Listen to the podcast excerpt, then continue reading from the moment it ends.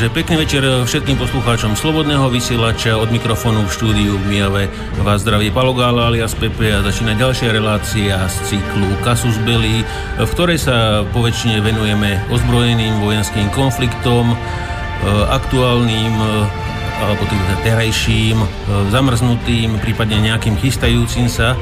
A preto sme sa dnes rozhodli pokračovať v téme islamizácia Európy už po tretíkrát, keďže z, tých, z týchto akcií, ktoré sa dejú v Európe, naozaj sa môže schylovať k nejakému tomu konfliktu a po väčšine už aj vidíme, že sa nejaké konfliktíky menšie, väčšie po Európe dejú. Dnes máme veľmi silnú zostavu, čomu som veľmi rád a týmto by som privítal dnešných hostí, ktorí už máme na Skype a taktiež môjho kolegu štúdiu. Takže na začiatok by som teda privítal, keďže som gentleman, aspoň z časti, našu hostku, aktivistku z, z, z Talianska, Moniku Pilony. Pekný večer, Monika.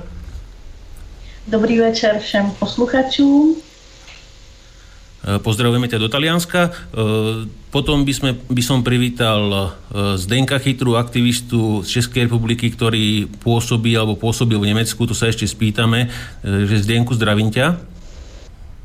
Krásný dobrý večer přeji všem do studia a všem posluchačům z Berlína.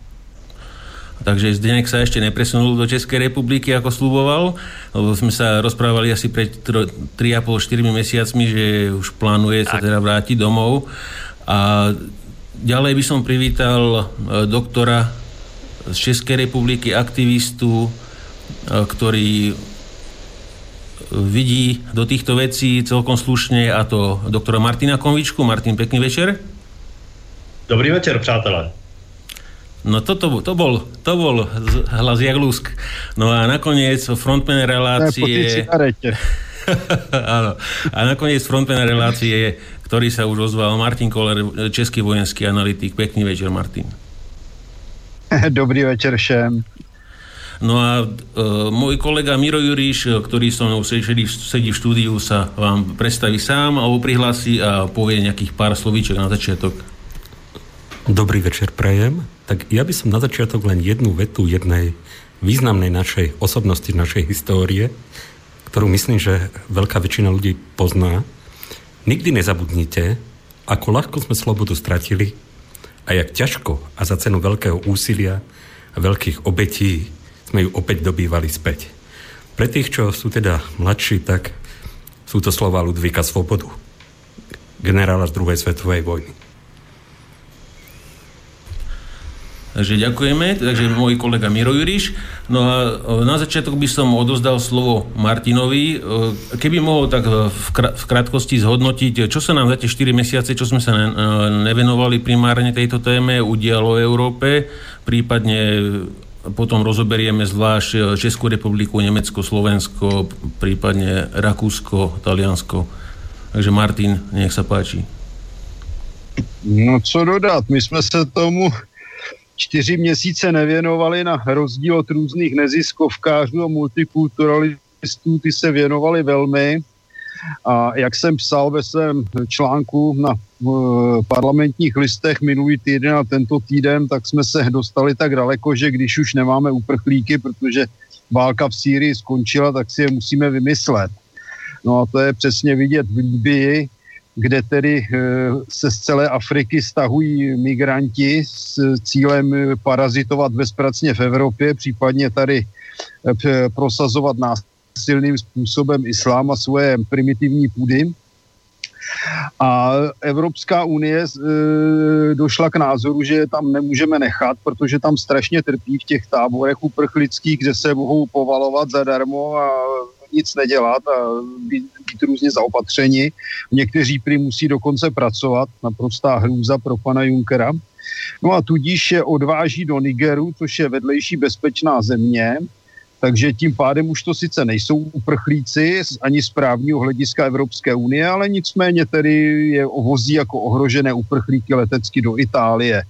Takže eh, měli jsme tady, nebo možná stále máme ilegální letecký dovoz do Německa, teď se k tomu vlastně přidružil protizákonný dovoz letecký do Itálie, no a že do České republiky jich tady přišlo plno, to si může všimnout každý v Praze, hlavně v Praze a v Brně, kde tedy je opravdu vidět značné tmavnutí obyvatelstva.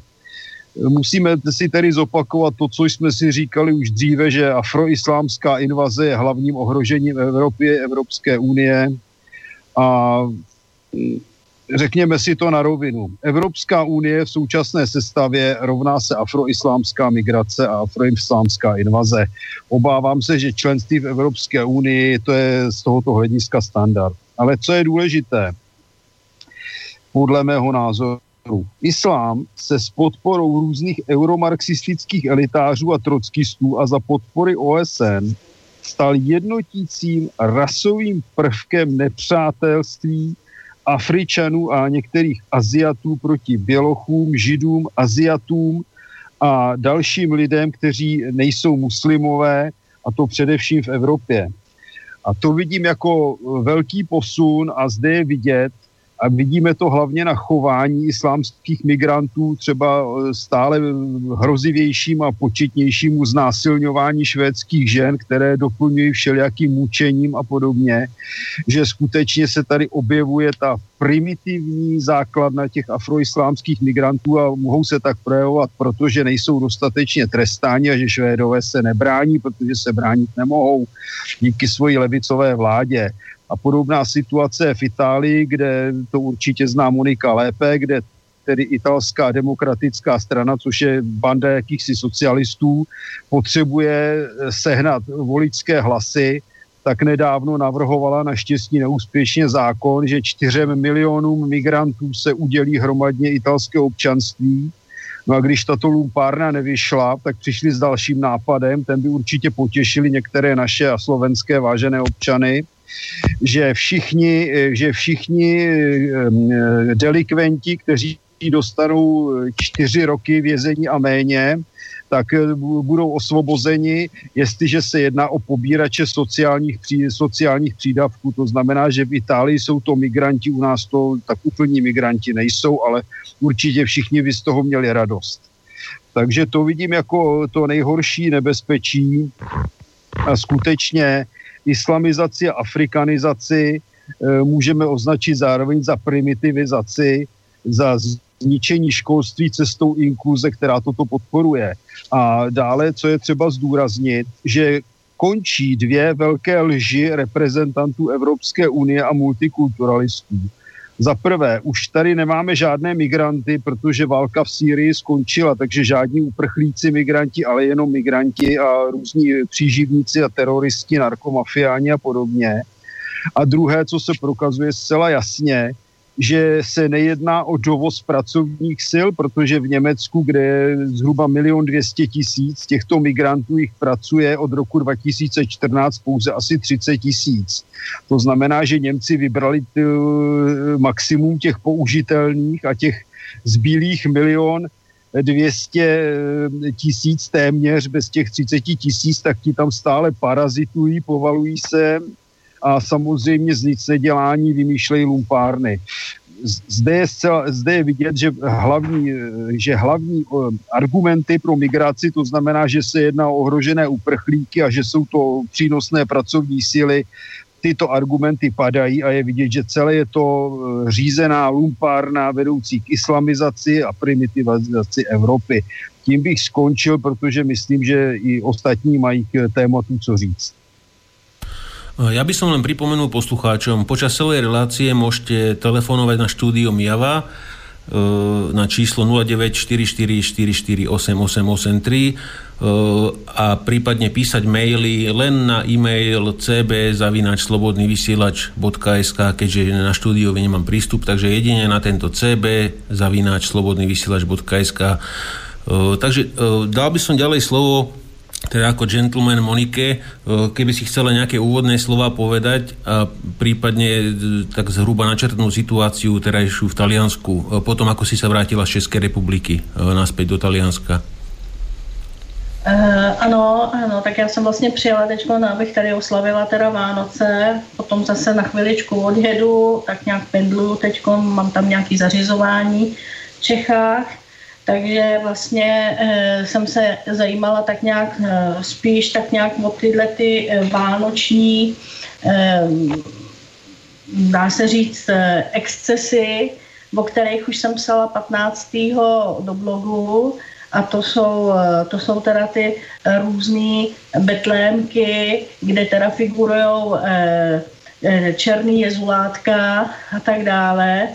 No s tím, že teda jsem ještě dneska znova napsala další článek, protože to mě opravdu teda jako docela šokovalo, ale bez toho docela. Bylo to teda o Toskánsku, protože všeobecně známý kraj Toskánsko je rudé Toskánsko, tomu říkáme, jo, protože tam opravdu Eh, je ta legislativa, eh, tam je, tam je to samý komunista a když ne, tak teda eh, jakási levicová složka vlády. A zrovna, zrovna teda v jednom místě u Pízy v San Mineo Baso tam udělali prostě, tam dělají krásný živý Betlémy, je to, je to nádhera, když je to prostě podle tradice tak, jak to má být, že protože tam je jako e, spousta lidí v, v těch různých krojích e, animovaný. Je to, tak, je to opravdu pěkný.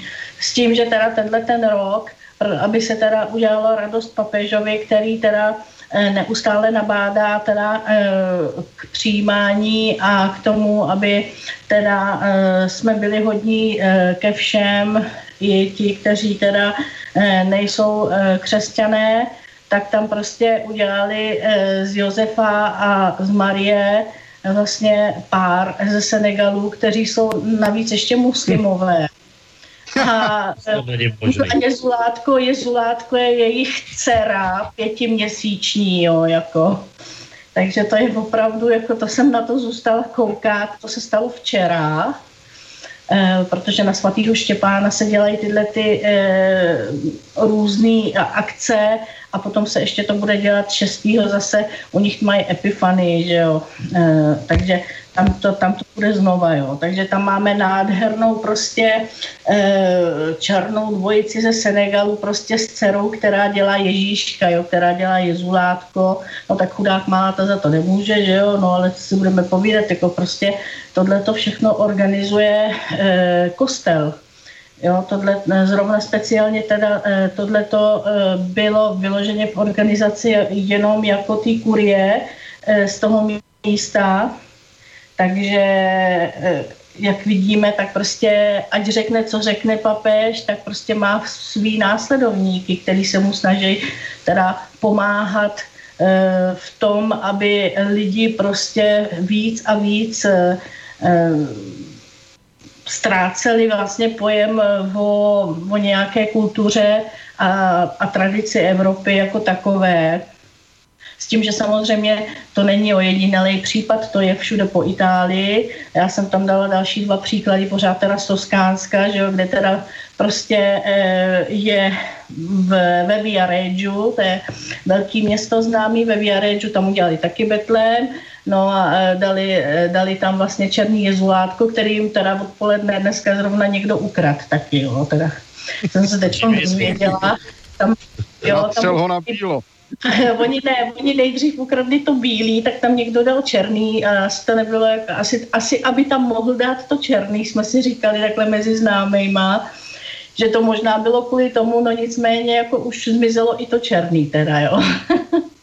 no a e, další příklad jsem tam uváděla, e, to je zase e, kněz z Pízy, e, ten je známý tím Don Massimiliano, Eh, ten je známý tím, ten se uvedl tím, že minulý léto prakticky eh, své mladé jinochy migranty ze, z Černé Afriky odvedl prostě do luxusního bazénu, že jo, protože bylo velký horko, aby, aby, aby, zneužil, ne? aby se kluci pobavili, jo, no, tak jako to prostě tím se, tím se teda uvedl jako v známost, tak dneska zase se teda vrací články k němu, protože zase udělal on osobně za pomoci muslimských a křesťanských migrantů, protože on je takový ten jejich jak se, ochránce, dá se říct, a dělá všechno jenom s nima, veškeré akce. A tak ten tak udělal před oltářem, natáhl prostě radlo, kde je napsaný velkým písmem Refuges Welcome a na tom je prostě gumový člun a do toho posadil teda e, sošku Marie Josefa Jezulátko, no. To bylo i u nás na internetu. No. no, ono těch míst je hodně a e, jako musím říct, že opravdu e, si člověk říká, že e, když už teda nemá, e, nemá rozum e, nějaký ten levicový politik, který má svý nějaký e, důvody e, s tím, že teda samozřejmě potřebuje vyrobit že jo, nový, nový voliče, protože ty starý už ubývají a tak dále, tak dále tak e, jakože ten kostel sám o sobě prostě speciálně teda pod vládou tohoto e, papeže e, se prostě vzdává islámu a dělá všechno pro to, aby, aby prostě eh, se vůbec eh, nevědělo, která by je plete se do, do, do vlády, že jo, protože tady teď jedno velký další téma je jus soli, protože stále, že jo, levicová vláda a samozřejmě za podpory veškerých možných eh, eh, ziskových organizací Eh, se snaží prosadit vehementně prostě jus soli, aby kdokoliv eh, přijel, kdykoliv eh, vlastně a narodí se mu dítě zde, aby teda mohlo dostat občanství okamžitě.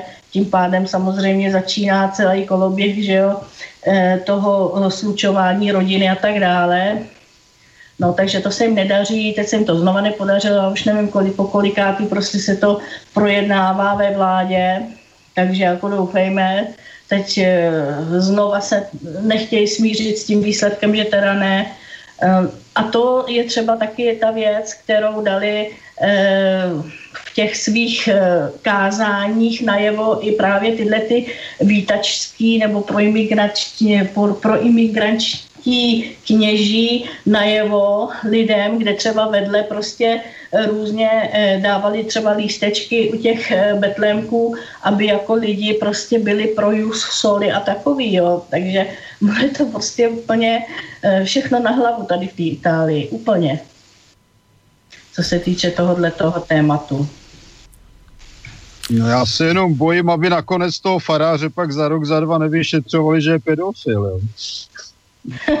No a to by skončil tady uh, u mě za barákem na kopci, protože uh, tady, kde bydlím já, na kopci, je uh, velký, dá se říct, takový chrám, nebo jak to nazvat, a tam, od, tam Vatikán vozí všechny ty, ty kněží, kteří teda mají, oni tomu říkají, že pod, mají potřebu se jakoby e, sebereflexe, jo. To jsou takový třeba ty různý e, pedofilové přesně, takový ty, který prostě o sobě řeknou, já nevím, že e, nebo přijde se na to, že třeba najednou mají na každý ruce deset ženských a tak dále. Jo, všechny tyhle ty různý možný, ty já mám tady na kopci, koukám na ně z okna, jo. Takže, a tam se teď tak... můžou vyřádit mezi sebou, jo. no, potřebují místo, aby je strčili do vězení, tak, eh, tak jsou, tak jsou na, na, v, eh, v eugánejském v eugánejské pahorkatině a e, oddávají se sebereflexy, jak, jak nám tvrdí teda. Jen aby to bylo jenom sebereflexe. to jsme zrovna o tom mluvili nedávno, že bydlím v místě, která, které skrývá tajemství Vatikánu. Mm. Takže Monika, asi tolko na začátek? Asi tak, já si myslím, okay. že potom se dostaneme dál, třeba hmm? co se týče těch bojovníků ISIS, co se vracejí, že jo, přes Milán a tak dále, Jo, to jako tady taky teď. Miláno je prostě, dá se říct, křižovatka těch, kterých se vrací ze Sýrie. Včera zase tady e, zatkli e, ženskou, která v tomhle případě Maročanku, která teda dostala nějakým způsobem italské občanství v minulosti a ta se vracela ze Sýrie, kam minulý rok odjela jakoby mm, podpořit e, teda ten ISIS, no. Demokracii. Ano, tak. Takže ja by som e, teraz dal slovo Martinovi Konovičkovi a e, možno na začiatok by som sa ťa aj spýtal, Martin, u vás, ako tam funguje vlastne to azylové, tie azylové riadenie rôzne, lebo keď som si pozrel štatistiku z 2016. na Eurostate, tak na Slovensku, na Slovensku sme prijali oficiálne s azylom nejakých 100 ľudí oficiálne ale v Čechách to máte veselšie. Tam eh, len z Ukrajiny 400 alebo 355, eh, Irak 140, Kuba 80, ano, Sýria, ano, Sýria 65, Čína, vrátane Hongkongu 65 a z ďalších rôznych krajín, čo nevieme odkiaľ, 495. Takže u vás e, idú potom troška vo väčšom štýle, alebo ako by si, ako by si, si to nazval? Ano, ano, samozřejmě je tady takový rozšířený a zesměšňovaný mem, že tady máme těch Syřanů 12, nevím, kdo s tím přišel a kdy, ale samozřejmě e, se dávají a jsou tady samozřejmě taky ilegálové. A na těch azylech bych zdůraznil jednu věc, možná bude Martin Kolar vědět víc, ale je tam kolonka, s kterou se rádi ohání naše vnitro, že jo, nebo Chovancovo vnitro se s tím rádo ohánělo. To byla kolonka země bývalého Sovětského svazu, že jo což zní tak neškodně, tam si člověk představí Estonce nějakého nebo Gruzína, že jo, ale my všichni víme, že značná část z nich je Střední Asie, eh, kteří jsou lifrováni, nakolik je mi známo, nakolik je mi známo, jsou lifrováni zejména do Ústí nad Labem mostu, prostě do severozápadních nebo severních Čech, do těch, řekněme, prekariózních průmyslových oblastí, nebo dříve průmyslových oblastí. A prosím vás pěkně, ve střední Asii je několik států, že jo, konkrétně čtyři, a prakticky ve všech jsou, e, u nás tomu pravdoláskaři a respekt říkají postkomunistické diktatury nebo autoritářské režimy, ale oni to v podstatě jsou režimy vedené technokraty, kteří získali své vzdělání a svůj rozhled v pozdním sovětském svazu, řekněme v těch 70. 80. letech. Dneska v těch zemích nějakým způsobem tvoří vládnoucí vrstvu a drží radikální islam mimořádně u huby. E, byly tady o tom i nějaké články v podstatě v Uzbekistánu nebo Tadžikistánu, kdyby, se si do, kdyby si Mohamedán dovolil to, co si běžně dovoluje v Brně nebo v Praze, tak jde prostě sedět až z černa. E, ti chlapíci, kteří to tam drží velice dobře, proč to dělají? Že ano. Já jsem nad tím tak přemýšlel, že tahle ta část světa byla prosím nás pěkně u nás je to dáváno jako něco špatného, ten postsovětský režim, jo? Média to prezentují jako téměř hanlivě, ale uvědomme si, že... Jako my bychom nebyli postsovětský ano, režim ale, a neměli jsme ale, tady ale, plno soudrů. Ale, eh, ale hlavně, Martine, to jsou země, které přešly v podstatě z pastevecké primitivní společnosti, kde bylo pár obchodních měst, malinkých, jo, Samarkand, Buchara, přešly během těch 70 let v podstatě do průmyslové éry, dneska se tam les, kde těží ropa, ty země jako Kazachstan jakž takž prosperují, ale samozřejmě mají Kazachstán prosperuje velmi dobře, já mám známého, no, co tam přesně. spolupracuje s Kazachstánem a to si tento stát velmi pochvaluje. No. Že je no, tam pořádek, nejsou tam kriminálníci, drzí a funguje jim tam i průmysl. No a teď, tihle ti lidi, eh, kteří to tam dneska drží a kteří vlastně tam drží ten průmysl a kteří kteří v podstatě vděčí sovětské éře za to, že se posunuli z nějaké éry pastevců do éry těžařů ropy a, že jo, a tak dál, tak tihle ti lidi tam nechtějí radikální islám, který vidí v Afghánistánu, který vidí prostě za, za horama v podstatě. Afghánistán, Pakistán, etc. A e, drží to tam silou vůle. A ty, ty zřejmě politicky pronásledují. Když k nám přijde politicky pronásledovaný islámský radikál z Uzbekistánu nebo Tadžikistánu, tak Lubho dostane politický azyl. A my samozřejmě přitom víme, že je to terorista. Atentát na Manhattanu, není to tak dávno, Uzbek. Krátce předtím, myslím, že to bylo v Bostonu, taky byli z tam těch oblastí. To znamená, u nás se prezentuje, že příchozí z bývalého sovětského svazu jsou nějací pronásledováni nějakými postkomunisty. Ve skutečnosti to jsou ty nejnebezpečnější elementy. Ono se to tak jako nedá říct, ale možná jsou ještě, ještě nebezpečnější než ti subsárští Afričané, přinejmenším v tom, že jsou ovlivněni opravdu tím drsným afgánským, případně, případně kavkazským islámem. Ale tohle to všechno je jenom asilová záležitost, Pavle. Druhá věc je samozřejmě, která je u nás jako prakticky to jsou prakticky otevřené dveře, že jo. Jsou ti, kteří k nám přijdou, jsou zachycení, pak propuštění a nikdo už nikdy nezjistí po těch, myslím, že to je 42 dní, nikdo už nikdy nezjistí, kam šli, kam se poděli. No a třetí věc je samozřejmě, e, to, to jsou úplně, to je úplně otevřená brána a to si posluchači vůbec neuvědomují, že Evropská unie má bezvizový styk se Spojenými arabskými emiráty. A Teď samozřejmě mnoho těch arabsky vyhlížejících a movitě vyhlížejících lidí, které vidíme na staroměstském náměstí nebo brněnských nákupních centrech, tady prostě nepřišli přes zelenou hranici. Oni to opravdu jsou turisté v tom smyslu, že přiletěli na emirátsky pas, že jo.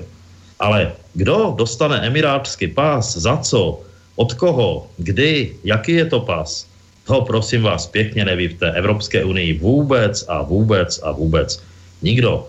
Takže my tady máme nestřeženou hranici, radostně dáváme azyl středoazijským teroristům a máme bezvízový styk eh, se zemí sice bohatou, nicméně zemí, jejíž vysoké vrstvy jsou zapleteny do leda z čeho. A teď bych teda skočil, takový jako udělal velký skok a připomenul, že tento víkend jsme měli v Brně první regulérní ozbrojený mohamedánský útok, asi jste zaregistrovali, e, nějací tři mladíci, že jo, nejspíš se brzy dovíme, že byli duševně narušení a neměli nic společného s islámem, tam obtěžovali ženu, nějací kluci se jich zastali, mladíci vytáhli nože a ty kluky škaredě pořezali, pak teda byli zachyceni nějaká zatčení, byli už obviněni. A e, tady Zdeněk určitě bude vědět, že takovýchhle drobných incidentů, v podstatě rvaček o ženskou, nebo e, rvaček typu dej mi cigáro, jinak uvidíš.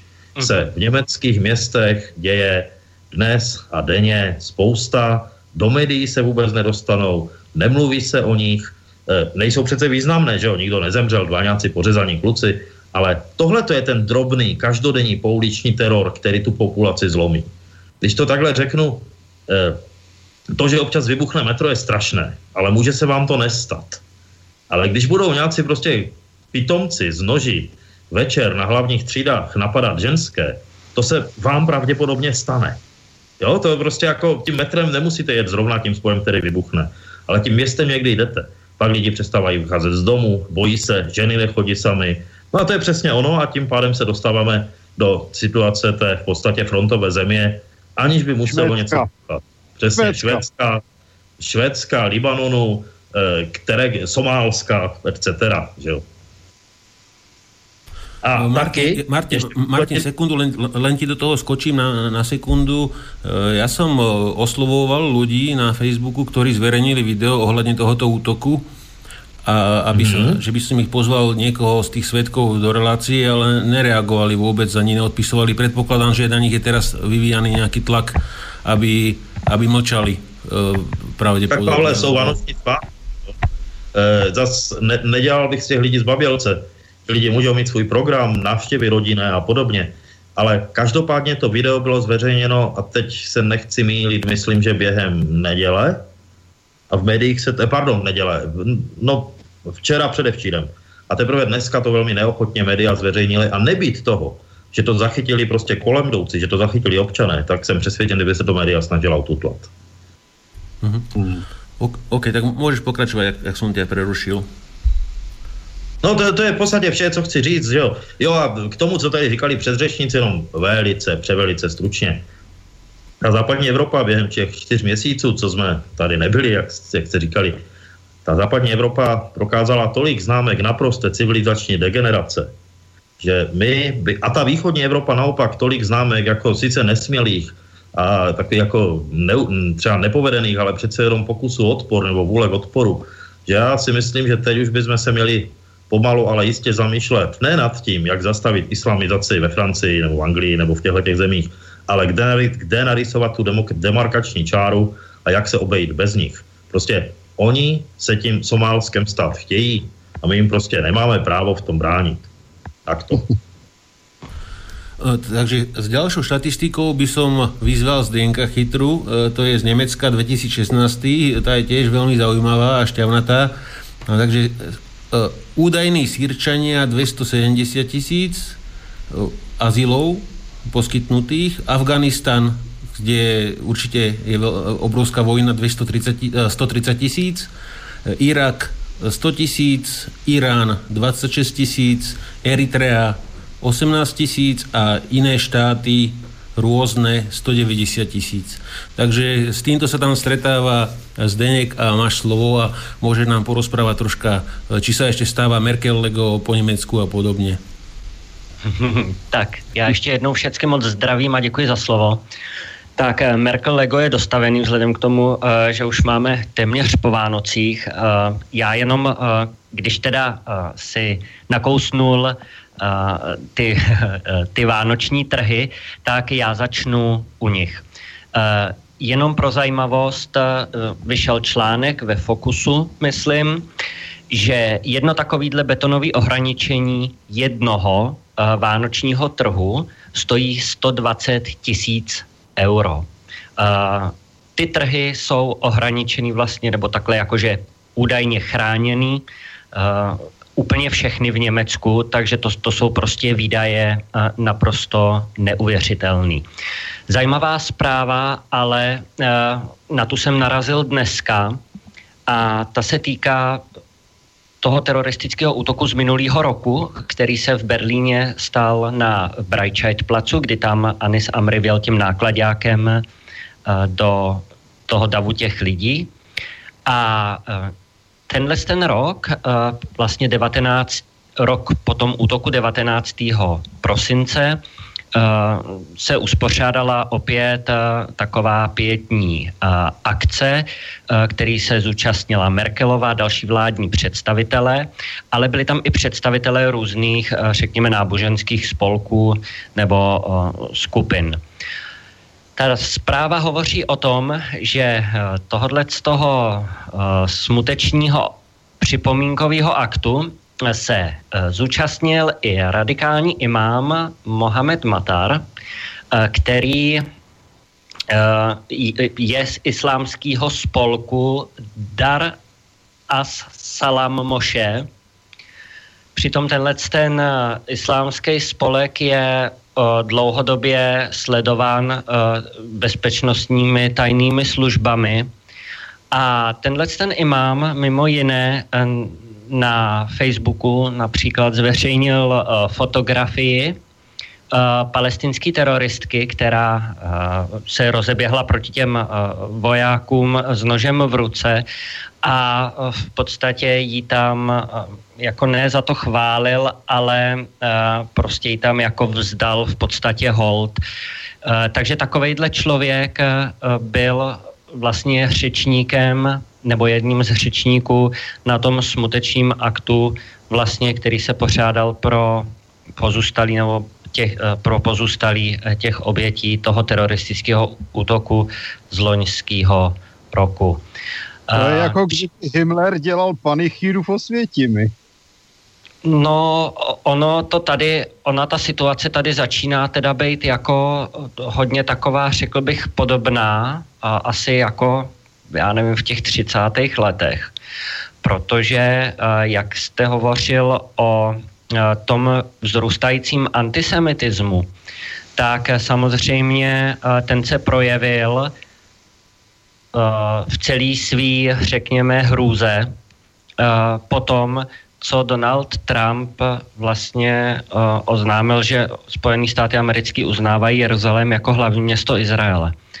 A tady se po, seduma, po 72 letech pálily na ulicích izraelské vlajky uh, a dokonce uh, tady i jeden Němec, Němec, opravdu 60, já nevím, 60 letý nebo 65 letý Němec uh, napadl uh, uh, jako slovně majitele uh, jako izraelský restaurace, jo.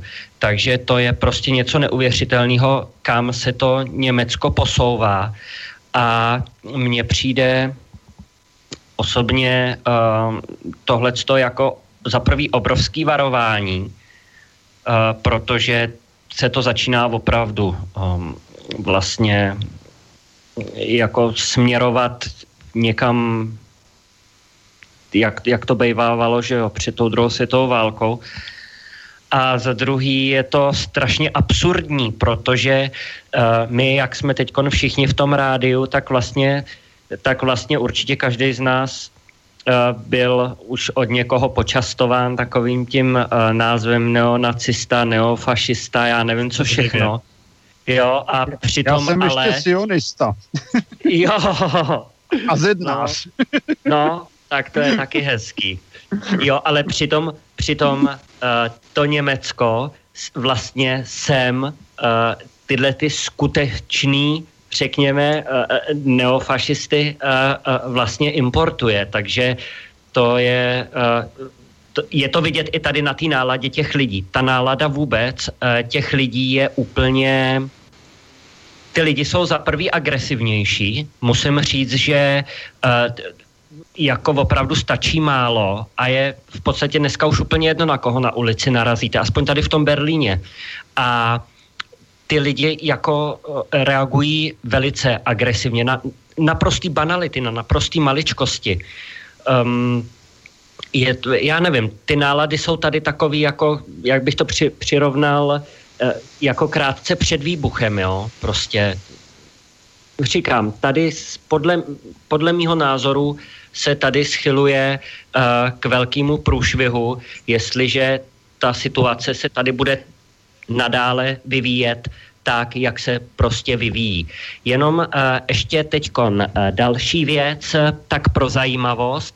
Já jsem byl teď taky v Čechách, sice jsem se uh, vrátil trošku předčasně zpátky do Berlína, ale když jsem byl v Čechách, tak se mi dostala zpráva, že přímo tady před barákem, kde bydlím, tak našli v popelnici rozřezanou ženskou.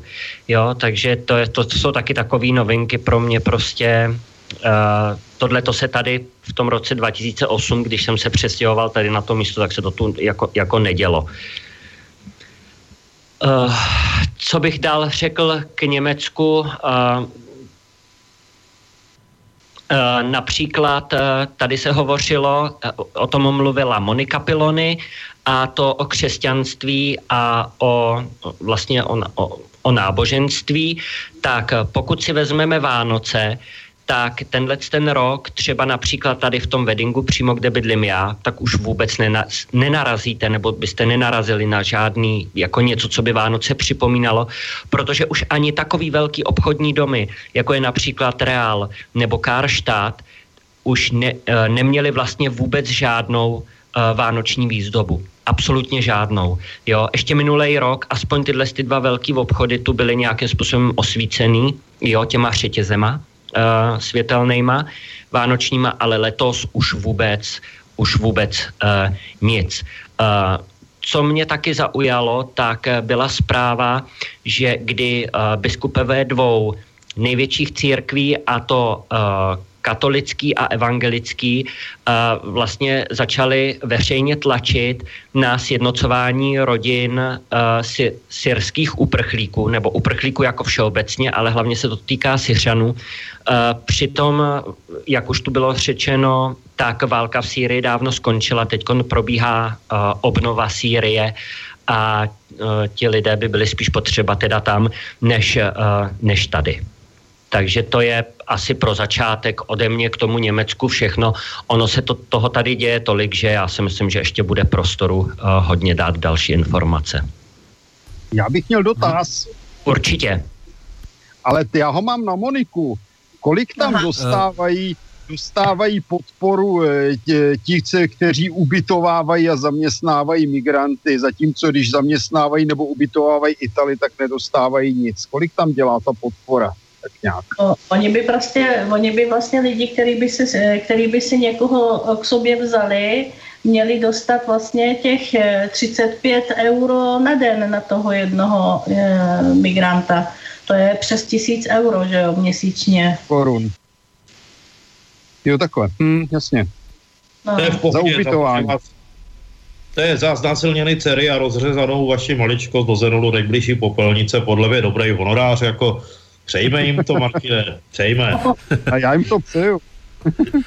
Eh, takže vrátili by sme sa k tej eh, k Monike so štatistikou 2016. V Taliansku máte troška iné zloženie, eh, teda aspoň v tej dobe bolo, teraz už sa to možno troška mieša, ale u vás napríklad azyl dostalo 27 tisíc Nigerícov, 14 tisíc Pakistancov, z Gambie krásnych 10 tisíc, 8 tisíc Senegal, a potom nejakých 60 tisíc rôznych zemí, ktoré nie sú špecifikované.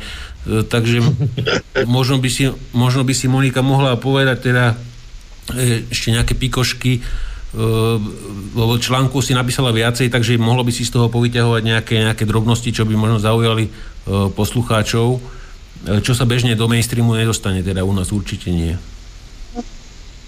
No, eh, já bych eh, chtěla říct, že teda k těm statistikám to bylo za rok 2016, že se říkal, takže eh, jako ministerstvo vnitra, italské ministerstvo vnitra vydalo teda informaci, že v roce 2017 je teda vede Nigérie, že jo, to je 18 153 Guinea, 9 693, to je dodnes, jo, od začátku eh, roku 2017 do dnes. Pak tam máme pobřeží slovo, slonoviny 9504 a Bangladeš, pozor, Bangladeš, že jo, ty jsou, hm, to, to je důležitý, těch máme skoro 9 tisíc. No a samozřejmě Mali, Eritrea, Sudán, Tunis, že jo, Tunis taky, že jo, válečná zóna vyloženě.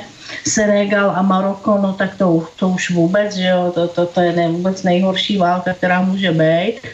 Takže e, to všechno jsem došlo, i když teda já už jsem o tom jednou mluvila, podle mě prostě a do, dokonce teda jsme o tom mluvili i e, s politicky činnými osobami, e, podle mě teda to ministerstvo od přibližně od, eh, řekla bych, dubna eh, ty čísla mm, jako zveřejňuje, nejsou, nejsou to ty, ty čísla, jako který opravdu jako tomu odpovídají, jo.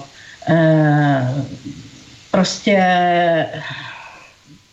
se, zdá, se, zdá se prostě, že jako jsem tam na najednou je toho víc a najednou jich je míň, jo, jo takže jo, ty statistiky jsou takový, no. Eh, důležitá věc je teda um, to, že hodně lidí si myslí, že teda všichni eh, imigranti, eh, kteří teda se dostanou do té Itálie, že všichni teda jako zůstávají na té Sicílii, což teda není pravda.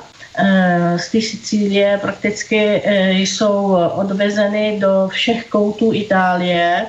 Nejvíc eh, je dneska postižená na sever a tak dále.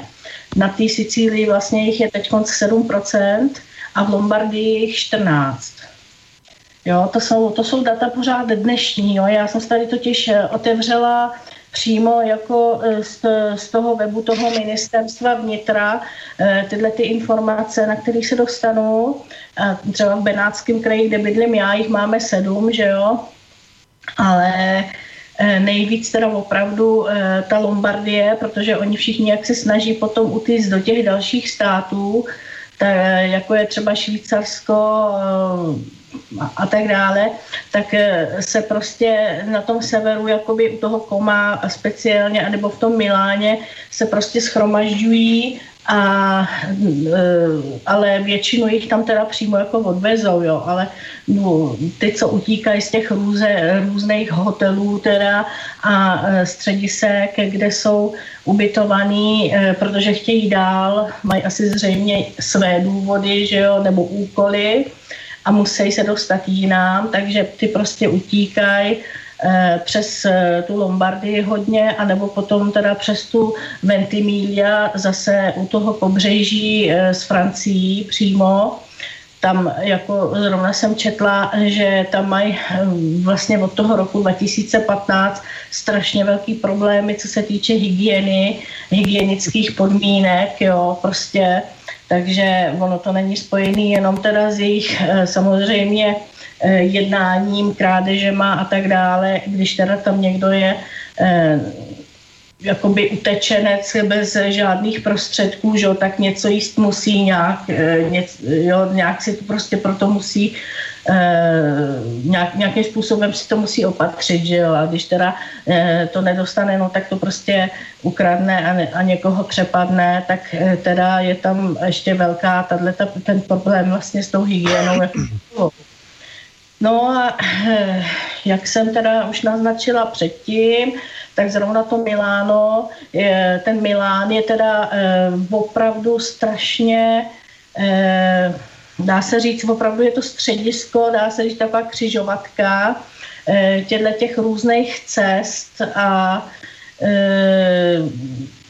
je tam vlastně, dá se říct, statisticky prokázáno, že i přesto Miláno vlastně i ty různý útočníci, že jo, všichni prošli, tak jako třeba zrovna ten Amry a, a tak dále. A dneska vlastně jsem četla, že eh, teď poslední zpráva, co byla, tak eh, byla zatčena na letišti vlastně eh, žena marockého původu, ale dostala někdy v minulosti teda ten italský tu italskou eh, národnost, takže která se vracela přímo z té Sýrie, která podporuje vlastně eh, ten, ten terorismus, ten, ten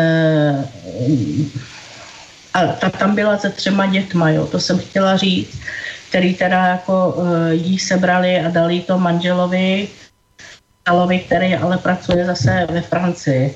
No, takže ta, se dějou i tyhle ty nedávno vlastně uh, se přišlo zase na dívku, která uh, pochází z Egypta s rodinou, se dostali do Itálie a ona, 21 mm, mám takový dojem, uh, na internetu nic nedělala, nic ne, nepracovala, nějak jako ani nikde nějak nechodila, byla většina internetu a prostě přes sociální sítě se nabízela, jako že se někde odbouchne. Jo.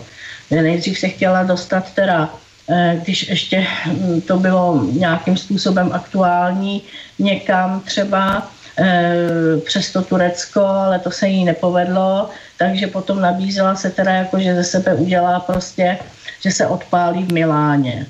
Takže už jako čekala jenom prostě na nějaký na nějaký kontakt, kdy teda někdo dá nějaký prostě příkaz, takže v tom eh, v tu chvíli teda zakročili eh, ty, ta, ta inteligence, která, která ji sledovala, že jo, protože naštěstí povídám ještě zatím v té Itálii veškeré ty útoky, který, který mm, se plánovaly, byly včas jakoby Eh, znemožněný, ale já furt říkám, že mm, kdy přijde ten moment, kdy jim jeden uteče, že jo, protože to byl, že jo, tenhle ten rok eh, mm, se už eh, vlastně stal málem od, odbouchli málem most v Benátkách, most Rialto, že jo. To už měli všechno na cvičení, už tam jenom prostě měl někdo projít s tím baťohem, s tou bombou mezi těma turistama. Tady byly vlastně plánované útoky na dvě letiště a na, na nádraží v Římě a tak dále. Na poslední chvíli nějakým způsobem prostě eh, to bylo zamezeno, ale eh, věčně eh, to asi takhle trvat nebude, že jo, protože prostě je to, je to otázka času asi, kdy, kdy se něco nepodchytí, no. Co bych no, Monika, dál mohla... Dal by som ti, Monika, doplňujúcu otázku. Eh, dostala sa ku mne informácia o nejakom dobro, dobrovoľnom dovážaní leteckých migrantov do, eh, do Talianska, no. že aby zabezpečili teda bezpečný prechod, lebo oni tak či tak by prišli, takže radšej ich bezpečne dovezú. Že ako to tam vlastne je?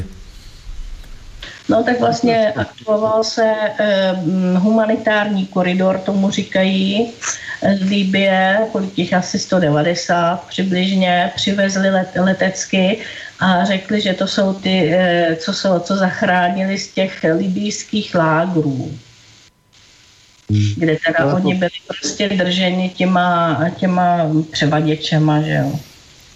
No, tam je to totiž tak, to je, to je ten transport, o kterém já jsem hovořil. Oni je převážejí totiž z Líbie do Nigeru. Tam je to, jak jsem, jak už jsem uváděl, eh, Evropská unie porušuje zcela vědomě svoje zákony, protože oni by měli přijímat pouze uprchlíky, kteří jsou ohroženi na životě. Jenomže tam do Líbie se slézají z celé Afriky, z všemožných zemí, kde se většinou nebojuje, jdou tedy z bezpečných zemí do Líbie, kde je druhá fáze občanské války a odtamtud je autobusama převážejí různí neziskovkáři a OSNáci do Nigeru, což je opět bezpečná země, tudíž tam už ohrožení nejsou a z toho Nigeru je vozí letadly do Itálie. Takže to je, to je no. v podstatě právní podvod. No, Mar- jsem... Martine, můžu na sekundu? Jo, jo. Eh, eh, Moniko, mě zaujalo, jak jste říkala, o té 21-leté, hm, už nevím co, jak se nabízela, že se odbouchne. Ano, z Egypta, no. Ano, a to mě, já jsem nedávno eh, pod tlakem inspirace napsal text o v podstatě o duševních poruchách a islámu. Protože mě zaujalo, mě zaujalo, že vždycky, když nějaký teda ten pitomec se z hodného muslima změní v radikálního islámistu, tak pokud to přežije, tak následně, že jo, přijdou ti eh, policajti a nebo média a řeknou, byl to duševně narušený jedinec. To určitě znáte ten, tu výmluvu. A jsem si říkal, Eh, co kdybychom to vzali, jak si, co kdybychom vzali tyhle ty keci vážně? Protože i Bill Warner, což je rozhodně autorita na islámský radikalismus, známý že jo, americký vlastně fyzik, který se stal islamologem, tak říká, fajn, ale vlastně ještě nikdo si nepoložil otázku, jestli náhodou ta islámská víra to šílenství negeneruje. Jestli prostě, jestli eh, ten problém není, že když prostě vezmeme islámského fanatika a necháme ho vyšetřit našimi běžnými psychiatrickými prostředky, tak samozřejmě zjistíme, že to šílenec je, že to duševně narušený jedinec je. A nechtěl jsem to zlehčovat tím, že se jako zbláznil z Aláha nebo tak. E, já mám obavy, že ty příčiny jsou hlubší a jsou v tom, čemu se říká islámská výchova. V podstatě v těch rodinách, v jakých oni vyrůstají, kde vidí ten teror, ten strach, kde od samého, od, v podstatě od nemluvněte je trápěj, e, že, že strašej, že o tím peklem a těmi nevěřícími a podobně a později, že oddělí bratry od sestřiček a učí bratřičky pohrdat sestřičkama a povýšovat se nad maminku a tohle to všechno vidí malé děti. Tak prosím vás pěkně, kdybyste tohleto experimentálně udělali s celkem jakýmkoliv vzorkem dětí, stanou se z nich paka, na které máme diagnózy, jo? hraniční osobnosti, psychopatické osobnosti. Prostě ví se, že spoustu věcí generuje, řekněme, eh, že spoustu jevů, kterým my říkáme duševní narušení, lze vytvořit týráním v dětství. Víc dětí z dětských domovů, že jo, a tyhle ty prostě škaredý věci. A to dělá, islám, to dělá islám systematicky. Jo? Neří, neříkám, no, dodej, dodej. Prosím tě, abych ještě doplnil jednu důležitou věc. Islám umožňuje za prvé sex téměř s dětmi a za druhý umožňuje eh, jak si manže, uzavřít manželství mezi příbuznými. A když se podíváme na takovou, a když se podíváme na takovou rodinu Sadáma Husajna, který si vzal svoji sestřenici mm-hmm. a je, a jeho otec si vzal také svoji sestřenici mm. a mhm. jeho oba synové byli totální psychopati. Mm-hmm, a přesně tak. v některých islámských zemích prý je takto postiženo údajně tedy v Pakistánu 80% populace. A když a se k tomu tedy přidají ještě, přidají ještě další faktory, no tak můžeme mluvit, že sem přichází značná část lidí, kteří mají sníženou inteligenci a zvýšenou agresivitu. Jistě, jistě. A my tu rodinu Sadama Husajna známe, protože to prostě byla známa figura, ale takových Sadamu Husajnu je Říká se teď pravděpodobně miliarda a půl. Dobrý, pár milionů, bych... řekněme, budou ti sekulární hodní, ale ti e, o těch nevíme, že jo, to je Asadova rodina a podobně, ale prostě e, to, co, to, co prostě Monika popisovala, bylo, byl jasný příklad toho, že ti lidé jsou šílení, i když se jim nic neděje. A to, co popisujete, Moniko, a to, co popisujeme vlastně všichni, je vědomý dovoz těchto těch šílenců Psychopatů. do Evropy. Naprosto vědomý. A ještě tam je jeden aspekt u toho. U toho dovozu těch lidí z toho z Afriky a odkudkoliv, ještě tam je jeden aspekt, který je naprosto šílený. A e, zhruba takto. Kdo je eritrejský, nigerijský a podobně mladík, který se vydá na tuhle tu cestu? Že? A můžeme očekávat, a já si dovedu představit, že to jsou dva naprosto rozdílné typy jeden typ, a tím se prosím vás pěkně různí afričtí prezidenti vůbec netají. Jeden typ jsou prostě zločinci, pro, oni propustí je z věznic a řeknou jim běžte, prostě co, běžte si, když ta Evropa je blbá, tak ať si vás krmí. A tohle to se děje. Za dno tamnějších společností. Jo? A to prosím vás pěkně bych rád jako upozornil, že dno společnosti v Abidžanu bude poněkud zábavnější než dno společnosti v Praze. Jo? Takže to, ta, to si tady vozíme naprosto vědomě. Zatím. Ta, druhá, ta druhá stránka věci poměrně smutná je, že samozřejmě v těch proudech budou i lidi, řekněme, talentovaní a schopní. Žádní inženýři, nic takového, ale prostě kluci, kteří se cítí neuznání, kteří nemají šanci na nějaký lepší život, nic nepodědí, prostě měli to blbý od mládí a tak dále. Málo Cokoliv, jo, cokoliv, Martine. Ale Martin, zase, uh, Mar- že... Martin, ty... Martin sko- skočím, ti, sko- skočím ti len do toho. Uh, no. z, z mojej praxe to celkom poznám, pretože uh, chovám ovce a každý rok musím meniť barana. A, a pokiaľ nestihnem ja meniť, a, a náhodou mi tí mladí barani naskáču ich mami, tak potom sú zdravotné problémy. A toto vyzerá, že to je veľmi podobný, veľmi podobný prí, princíp. Ne, já jsem chtěl, upoz- já jsem chtěl ukázat na obrovský cynismus Evropské unie, že tady jednak tahá ty, tu spodinu těch společností. A druhá občas v té spodině vytáhne ty potenciálně talentované lidi, kteří by tam v těch zemích mohli něco dokázat, mohli prostě tu zemi někam, ty země nejsou nic moc, ale přece jenom potřebují schopné lidi, kteří by někam posunuli a tak dále. A my to taháme sem, to znamená, my jednak je zbavujeme zločinců a jednak je možná zbavujeme potenciálně šikovných lidí, kteří tam jsou taky. Jo? Tady se neprosadí, tam by se možná prosadili. My vlastně ty země, ty, ty, zem, ty původní země, ty země původu, tímhle tím vlastně v podstatě ještě okrádáme o lidský potenciál. Jo? Děláme obě, dvě, obě ty věci současně. Já bych se vám do toho, jestli, a... jestli vám do toho můžu no? skočit, Martine.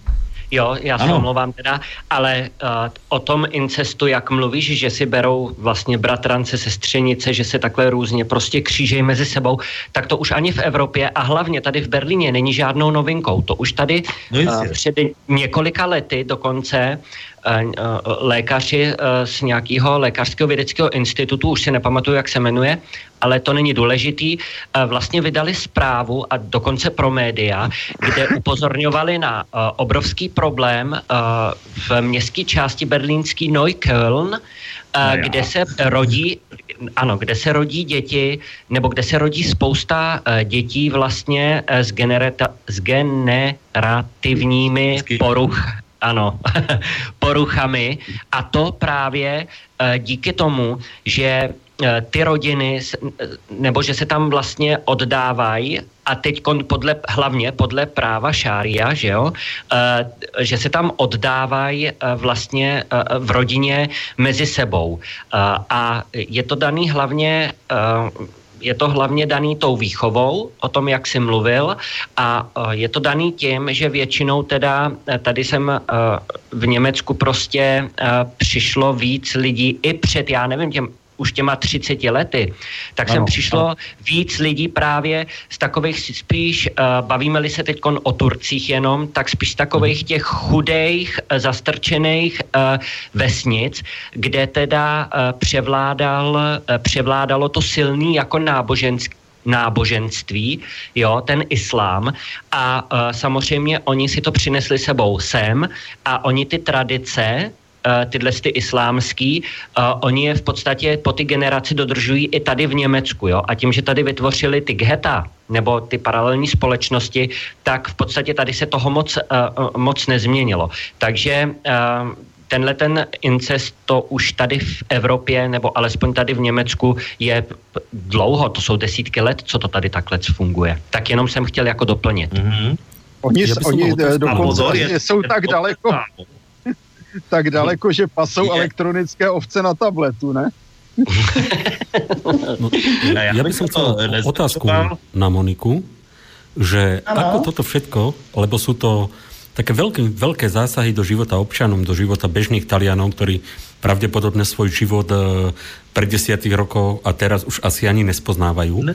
Že aký to má vplyv na ich politické preferencie, presvedčenie? Mám taký pocit, že tam budú voľby na rok v Taliansku, že ano, ako sa to tam vyvinie? V březnu budou volby Eh, takže doufejme, že se teda všechno, eh, že se dokáže teda něco změnit. Nicméně eh, problém je v tom, že jsou skupiny lidí, které jsou velmi ovlivnitelné, co se týče preferencí právě, který pomá, které pomáhají vlastně té levicové části voličů a to je právě, to jsou právě staří, hodně staří lidé, kteří jsou bigotní a kteří poslouchají toho papeže. Prostě, který věří tomu peklu, kteří věří tomu prostě, eh, že kdyby teda udělali něco jinak, než řekne papež, takže prostě do toho pekla opravdu půjdou, jo. A teď, teď už ho mají že na zaživota, ne? No, ale to, to já právě taky se ptám lidí kolikrát, jo, a speciálně když teda se mluví o něčem, co se stane, tak e, si třeba povídám takhle s lidma staršíma, říkám jako no a vy jako co, e, ty volby nebo tohle tamhle, no jo, no tak my musíme volit e, že o tu demokratickou stranu. Já říkám, jak musíte, teď to snad si můžete rozhodnout sami, no jo, ale ty mají v programu právě to, co jako říká papež, že jo, my musíme prostě, že ten řekl, že jestliže my nebudeme prostě e, přijímat, tak nejsme praví křesťané a tím pádem se prostě dostaneme do pekla. To je jako naprosto jasná kombinace, že jo. A my už to máme za pár, to říkají oni, jo, že si to teda nedovolila e, nějak jako takhle říct o starších lidech, ale takhle oni to prostě řeknou, hele, my už to máme za pár, my už prostě jsme hodně starí, takže my e, opravdu opravdu radši prostě budeme eh, se snažit jako samozřejmě nic nedělat, no ale teda jako budeme volit takhle, jo, takže to je velký problém, protože to jsou miliony hlasů, miliony. A ty starý lidi k tomu, eh, k těm urnám jdou, ty tam jdou na rozdíl zase od jiné části eh, voličů, který prostě si myslí, že se jich to furt netýká a který tam teda nejdou, že jo, a ty jsou vlastně většinou ve středním věku a No, pak jsou školy, že jo, kde teda se vymývají mozky studentům a tak dále, takže ono to není jednoduchý, no. Je fakt teda, jakože co se týče eh, věcí, které se staly eh, poslední dobou, tak jako eh, třeba zrovna ta Liga Severu eh, má opravdu čím dál tím větší preference Eh, protože mm, se nezabýváme teda jenom tím, že řekneme, hele, tamhle uprchlíci nebo něco, ale je tam ten program opravdu, co se týče teda eh, práce, snížení daní, že jo, reální prostě eh, podpořený programy reálním výpočtem nebo tak dá, a tak dále, hlavně teda, aby se teda zrušila ta eh, pro Itali smrtící důchodová reforma, která nastala, eh, když nastoupila ta technická vláda v roce 2011 a eh, vyprodukovala prakticky 40% jako v průměru na celou Itálii 40% nezaměstnanost mladickou teda, nezaměstnanost, takže jako skoro polovina prostě mládeže nemá absolutně šanci si nějakým způsobem tady prostě Eh, po škole eh, udělat prostě nějakou kariéru nebo najít práci. Jo, takže eh, ta Liga Severu ta prostě stoupá v, v, v preferencích, naštěstí teda. A, takže jako já doufám, že ty lidi prostě eh, opravdu budou volit co nejvíc teda eh, právě tu ligu severu. No. To jako si myslím, že opravdu jako jediná, která teda nějakým způsobem eh, dokáže možná něco udělat. Doplňujúcu otázku na Moniku. E, tieto všetky veci musia určite zaťažovať hospodárstvo, zaťažovať spoločnosť výdajmi, či už priamými na tých migrantov, či nepriamými na bezpečnosť, škody, rôzne tie nepriame výdaje, posilnenie ochrany. Ťažko sa robí na viac mien, keď je teda není bezpečné mesto a tak, že do aké miery je zasiahnuté talianské hospodárstvo? No, tady je ten problém, že vlastně Itálie, co se týče ekonomiky, je na tom hodně špatně uh, už několik let, speciálně po tom, co se přijalo euro, tak okamžitě uh, spousta Italů začalo opravdu uh, mít uh, ekonomické problémy. Uh, nakonec to vyvrcholilo vlastně v to, že není, není žádná, dá se říct, soutěži schopnost na trhu že jo, s eurem. Takže té práce s tou je problém. Mnoho továren, podniků i pod tíhou vysokých daní vlastně zavírá jako nějakým, nějakým to, že by tady rostla nějaká pracovní příležitost, o tom se vůbec nedá říct. No a teď tady máte vlastně tuhle tu zátěž, kdy teda jako lidi opravdu se potýkají eh, s, s životní existencí a není jich málo.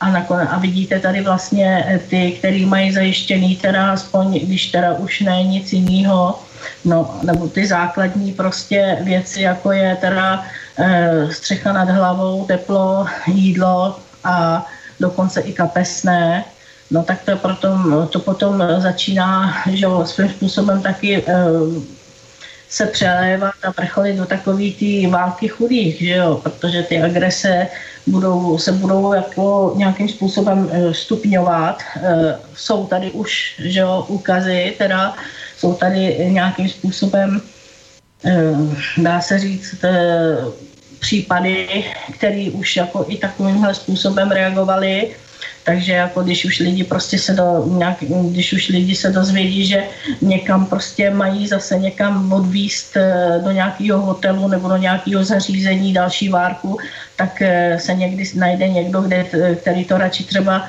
jde a nevím, zapálí nebo prostě tam čekají, blokujou cesty, že to děláme už pár let, že se snažíme blokovat prostě nějaký zařízení okolní, eh, kde, aby tam teda nikoho nevezli, protože oni je naváží, ale nakonec většinou v noci, že jo, aby... A vy nemáte teda... hřebíky?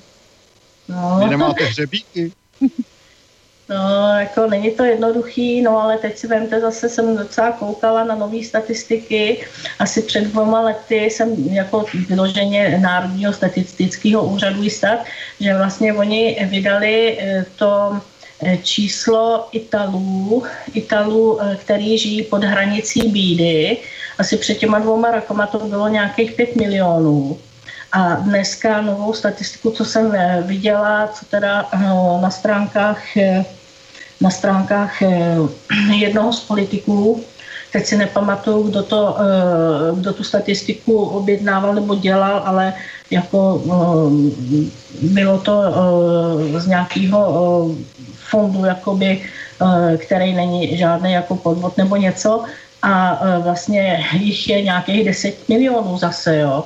Jako dvakrát tolik během, během, během vlastně pár let Jo, je to vidět i, jo, že lidi prostě eh, tady Italové opravdu tu pomoc eh, na tom, jako který se dostanou, eh, který jsou nezaměstnaní, protože tu práci opravdu tady není vůbec v žádném případě jednoduchý sehnat, který, když se dostanou oba manželé, prostě, který dělají třeba v jednom podniku, který zavře do takových situace, tak fakt jako končí pod mostem.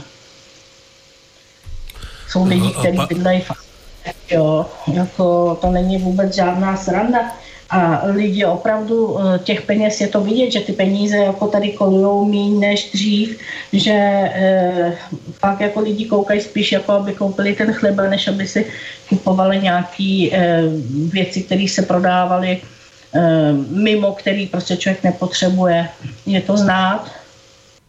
A já myslím, že to evropským podlidem patří.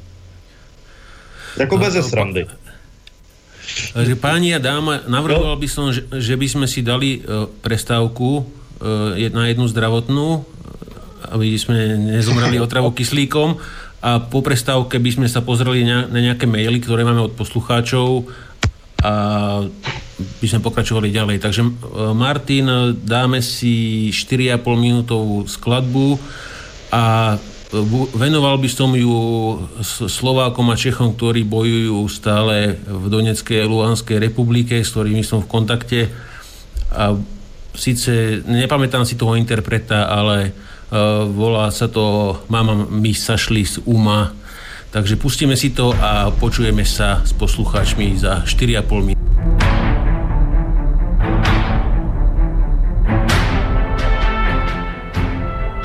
Počúvate Slobodný vysielač, štúdio Mijava, kontakty do relácie, e-mail cb zavináč slobodnyvysielač.sk a prípadne telefonujte na 09 44 44 8883. Zo zahraničia môžete zdarma telefonovať na toto isté číslo na Viber a WhatsApp.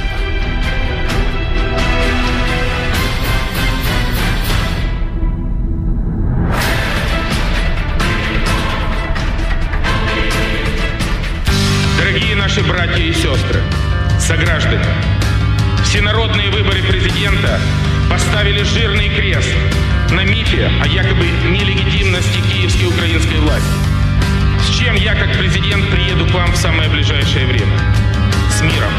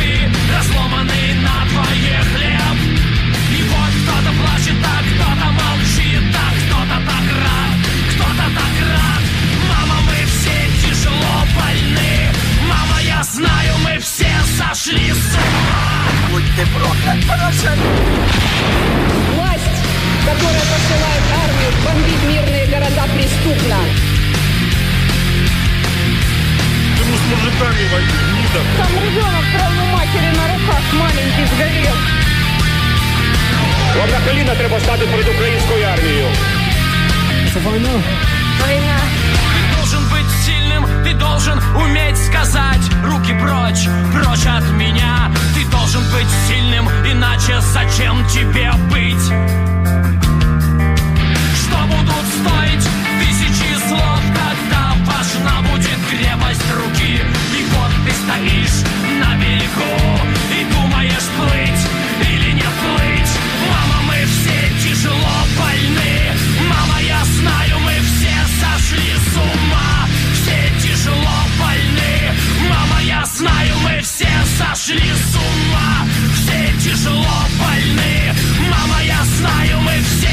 useless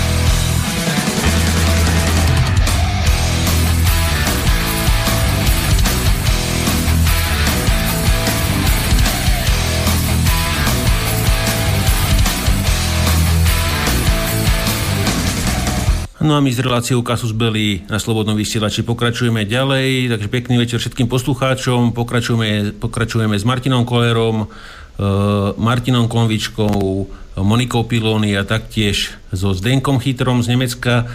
Uh, išli by sme ďalej, pozerali by sme sa aj na maily, ale ja by som ešte mal uh, na vás všetkých jednu otázočku. Čo hovoríte na tie kvóty, o ktorých sa stále melie a títo splňujú, títo nesplňujú. V pozadí informácií, s ktorými prvý vyšiel portál Vlkovo bloguje, odoznelo to už v jednej relácii na Slobodnom vysielači s Vlkom a ten si toho náhodou všimol, objavilo sa to v Českom rozhlase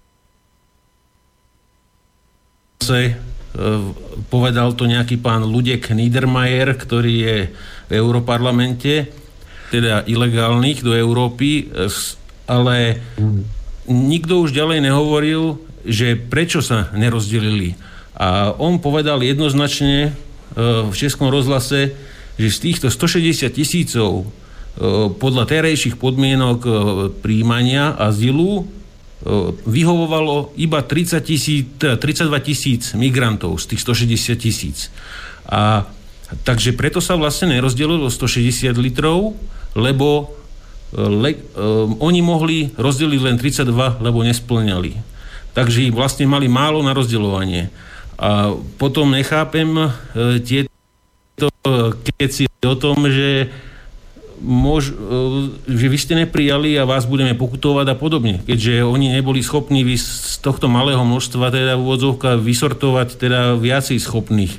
No a v tejto relácii s Vlkom zaznela retorická otázka, že ako to teraz spravia, keď e, terajší systém ako nesplňa nesplňajú podmienky terajšieho systému. No, keby, sa, teda, keby som bol ja nejaký úradník v Bruseli, tak pravdepodobne asi zmením tie podmienky a môžeme príjať veselo všetkých. Takže ako to vidíte vy? Začal by som s Martinom Konvičkom.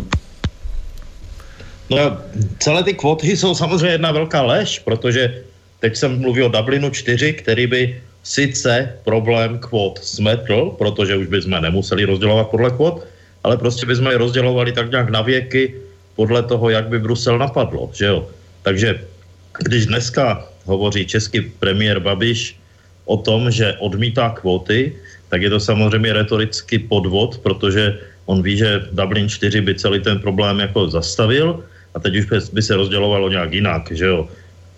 Jak to není úplně jasné, ale v zásadě tady je jasné, úplně, úplně zřejmé, že evropští vládcové chtějí, eh, abych tak řekl, zasvinit tu středovýchodní Evropu. Jo?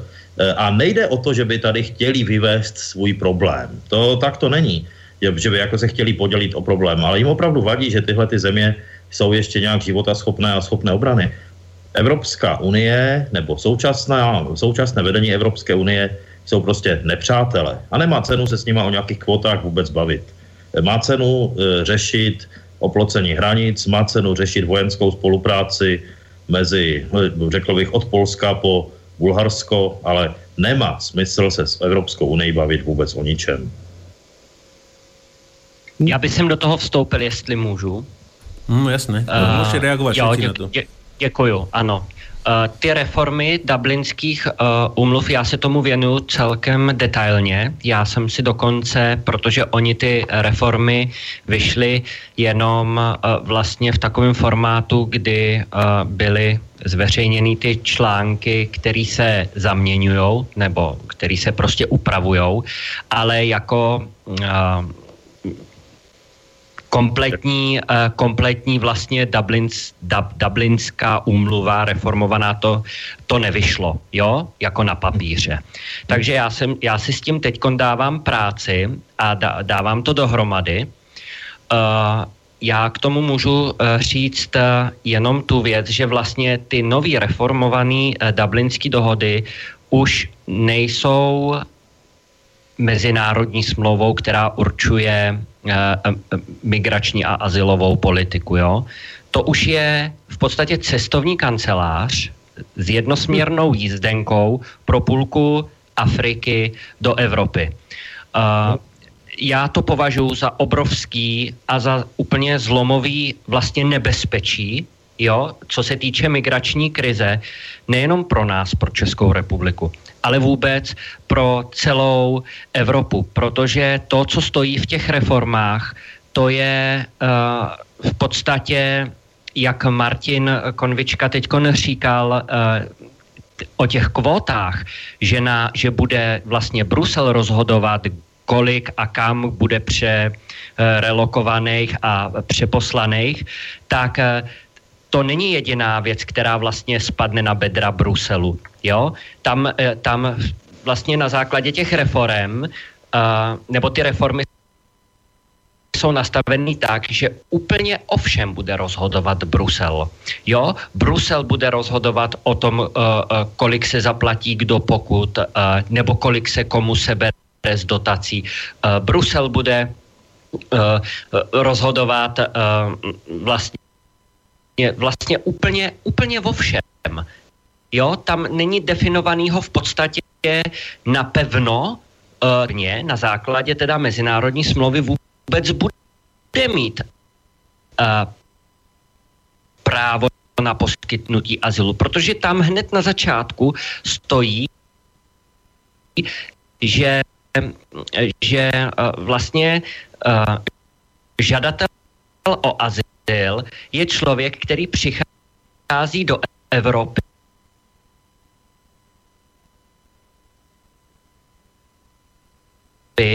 páni a je k tomu nově dovětek a z dalších důvodů. No tak co si pod to schováme?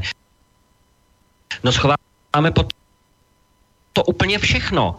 A já když slyším třeba neziskovku eh, lékaři bez hranic, se kterou, eh, že eh, my jsme povinni eh, pomáhat i lidem, kteří žijou v bídě, to znamená lidem,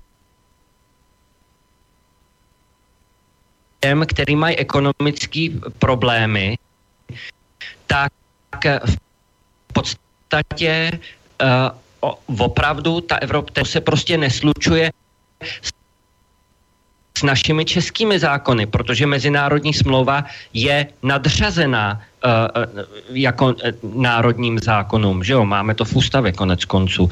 Takže, takže já tohle to považuji za naprosto zlomový, za velice nebezpečný a považuji to za uh,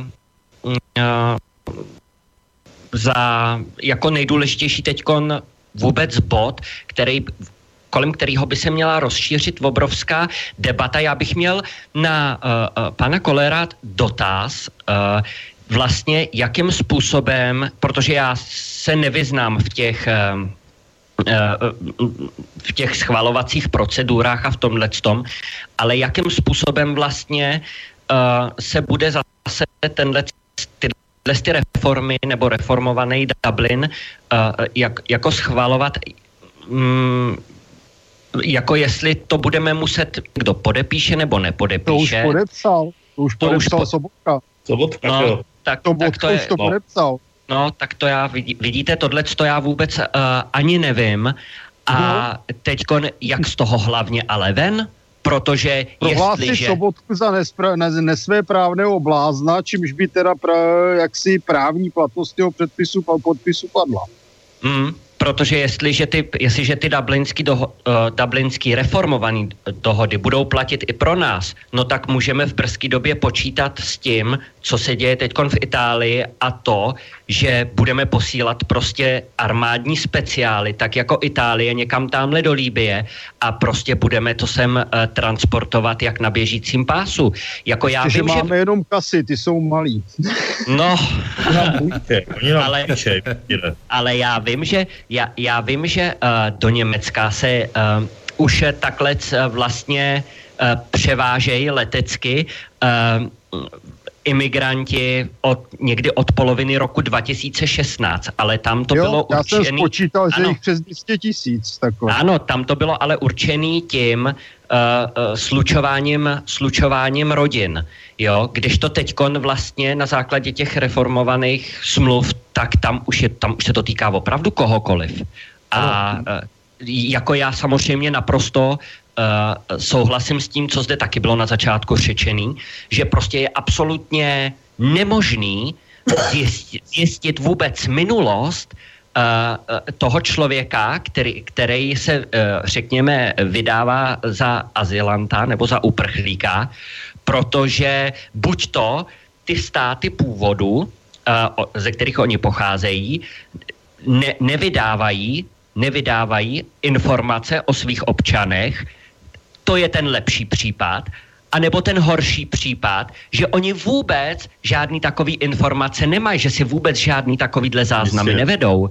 Jo, a to je to obrovský nebezpečí a to je přesně to, co podcenila západní Evropa za posledních 30 let.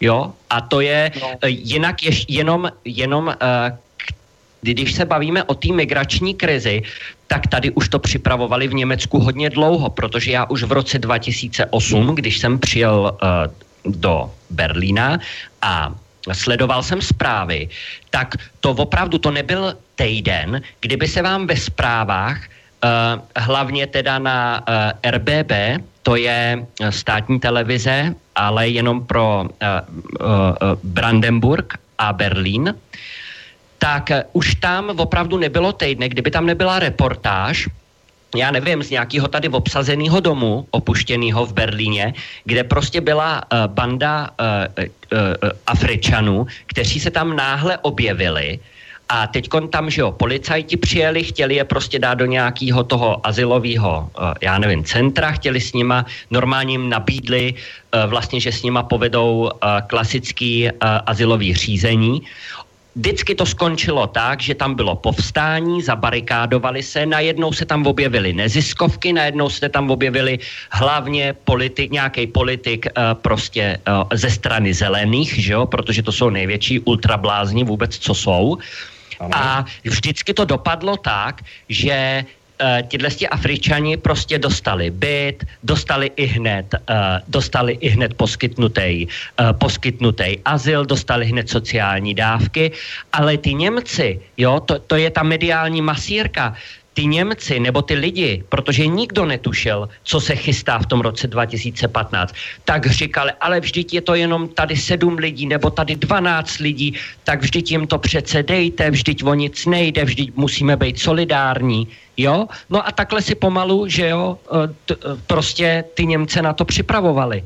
Jo? Takže to samozřejmě, a pak se objevila zpráva, kterou přinesl Die Welt eh, někdy na začátku roku 2016, teď jsem nedávno zrovna zase to video sdílel, tu reportáž, eh, kdy eh, se zjistilo, že vlastně Merkelová už dávno věděla, dávno předtím, než se že jo, dala ta masa tenkrát do pohybu v tom roce 2015, tak ona už dávno předtím věděla a celá německá vláda i v Bruselu to věděli, že tahle ta, vlastně migrační vlna obrovská přijde.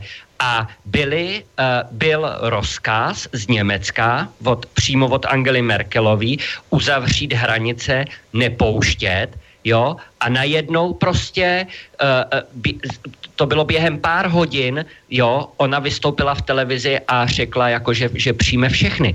Takže to je prostě, to, je, to, to, je, to jsou prostě důkazy toho, že ta, že ta invaze je skutečně řízená, že to sem narvat do Evropy půlku uh, Afriky je prostě chtěný, je to za nějakým účelem a uh, já se obávám, že té střední Evropě nebo té, řekněme, středovýchodní Evropě opravdu už jako moc času nezbývá, protože ten tlak je obrovský. Ten tlak je obrovský.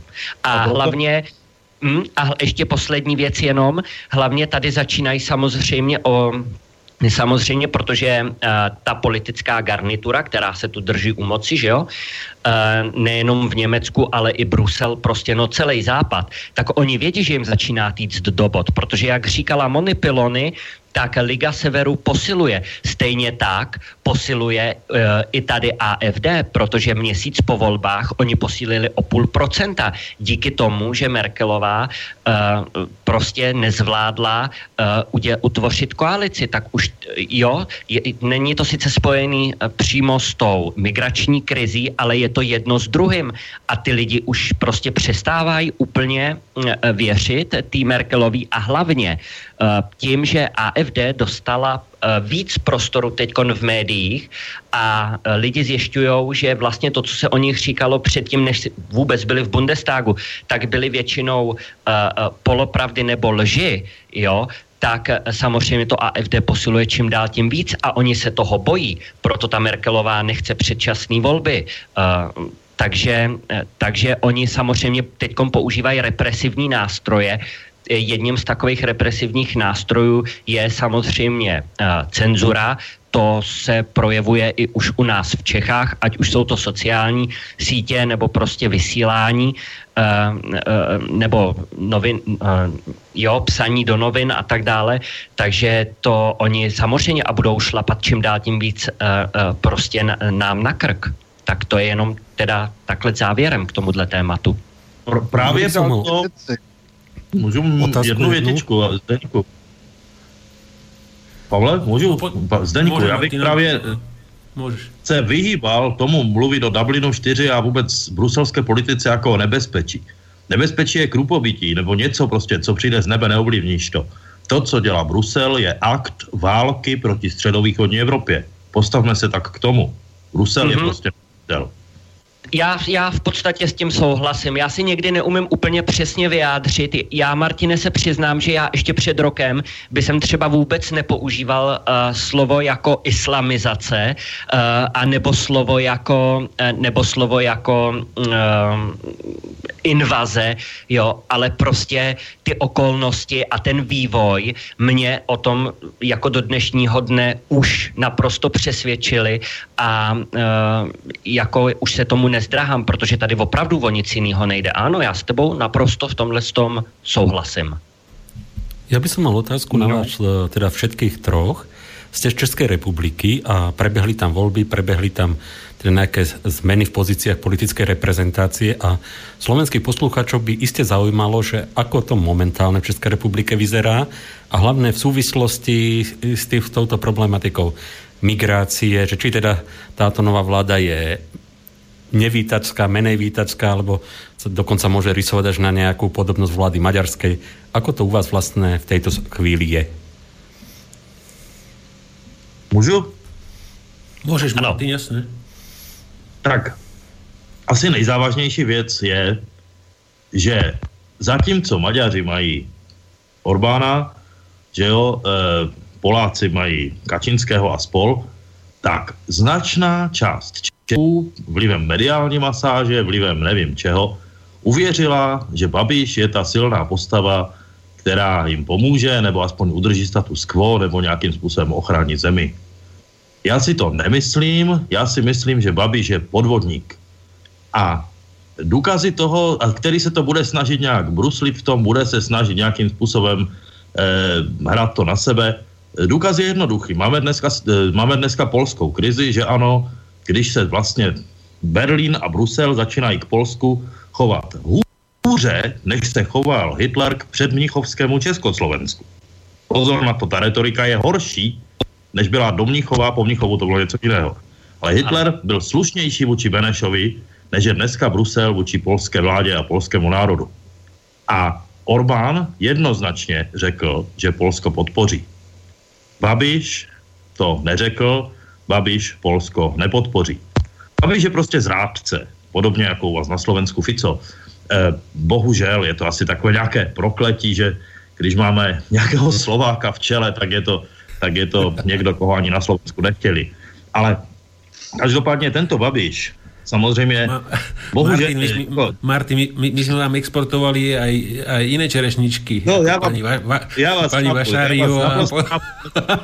já vás naprosto chápu, proč jste to dělali, ale prosím vás, příště, až budete se chtít nějakého somara zbavit, odstěhujte ho někde do Eritreje nebo někam prostě, už ne k nám, jo? Ale, takže máme tady teda Babiše, je to problém, on bude lavírovat, bude to hrát tak jako na dvě strany.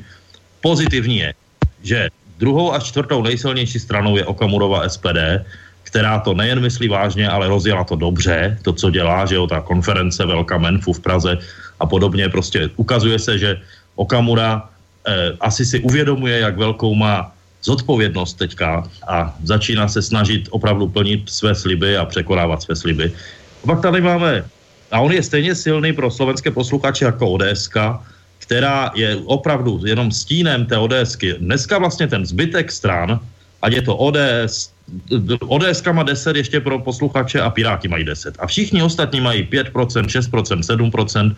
A je to vlastně banda trpaslíků, máme 9 stran v parlamentu dneska. A všechny ty strany, které byly v podstatě polistopadovými hegemony, socialisti, lidovci, dokonce komunisti, všichni strašlivým způsobem e, ztratili, že jo, někteří se tam téměř dostali. Objevil se nový fenomen Piráti, což pravděpodobně budou zelení dvě, protože zelení vyklidili jim pole, e, kterým se podařilo na poslední chvíli zmást spoustu mladých lidí, že to bude taková nějaká protestní strana ale ti mají jedno volební období, ti nebudou dál získávat, protože ti jejich voliči e, prostě zjistí, že se nechali napálit. To a jako v Německu. V současné době, ano, to, to, to jsme viděli všude v západní Evropě, že Piráti vystřelili jako raketa a Jedno zase... období a konec, ano. No. Takže dneska, co tady máme vlastně v parlamentu je Babiš, který je hegemonem, který je samozřejmě premiérem, ale vůbec nemá jistou důvěru. Je tady Okamura, který drží Babiše za koule, ale je to situace velice vratká, protože Babiš se v těch, pra, v těch řekněme, výtačských eh, postojích může obracet na podporu těch malých stran. A jsou tady nevyspytatelní, nevyspytatelná ODS. E, eh, a je tady prezident. Čekají nás prezidentské volby. A ten s tím ještě může velice, velice zamíchat. Takže ta situace je nepřehledná, ale podstatná je ta silná, ro, silná účast SPD Okamury v parlamentu, který je silný a který podobně jako německá AFD najednou bude vidět. Jo? A opravdu může říkat, co potřebuje a je v úplně jiné situaci, než když tam byl, byl ten úsvit s 5-6%, protože 10% už není tak málo v situaci, kdy je to vlastně druhá až čtvrtá nejsilnější strana. Tak to asi jsem mluvil dlouho. Martin Koller, ty chcel, chcel si doplniť niečo, alebo môžem ísť na maily? No, takhle. Co se týče Pirátů, tak to bylo řečeno ještě slušně. Já si myslím, že strana, která si dá název podle zločinců, je zločinecká. No. Jsou to výtači, jsou to jednoznační výtači, kteří k nám chtějí dovážet afroislámské migranty. To bez diskuze. Nejvyšší šéf světových pirátů je muslim žijící v Belgii, jsou napojeni na zelené v Německu a tak dále. Je to skutečně, to, je, to jsou zelení dva, řekl bych ale ty zelení od eh, z té takzvané slavné kliniky a od neslavného Stropnického. Eh, to je první věc. Levice se zhroutila proto, ať už to tedy je sociální demokracie nebo KSČM, proto, že levicové strany byly vždycky strany, které měly hájit zájmy eh, občanské většiny, těch takzvaných obyčejných lidí, což je výraz, který nemám rád. No, ale bohužel oni o to značné části vycouvali, ale hlavně z ČSSD se stala prachobyčejná strana klientelistická, která se udělala víceméně pro sebe. To vedení vykašlali se, vykašlali se jak na svoji eh, členskou základnu, já jsem z ČSSD vystoupil, třeba, že už je to taky nějaká doba, a vykašlali se i na své voliče, takže ČSSD dostává zpátky to, co udělala. Komunisté se také dostali nějak eh, do podivné pozice, tam to dělá hlavně Dolejš, eh, jeden z vůdců KSČM, který, ho, který má patrně nějaký problém, takže se projevuje téměř jako člen vyloženě té nejpravicovější eh, če, eh, TOP 09, je, ohání se tím různými nápady typu spojení, spojení s Piráty zelenými a podobně a takovými šílenostmi.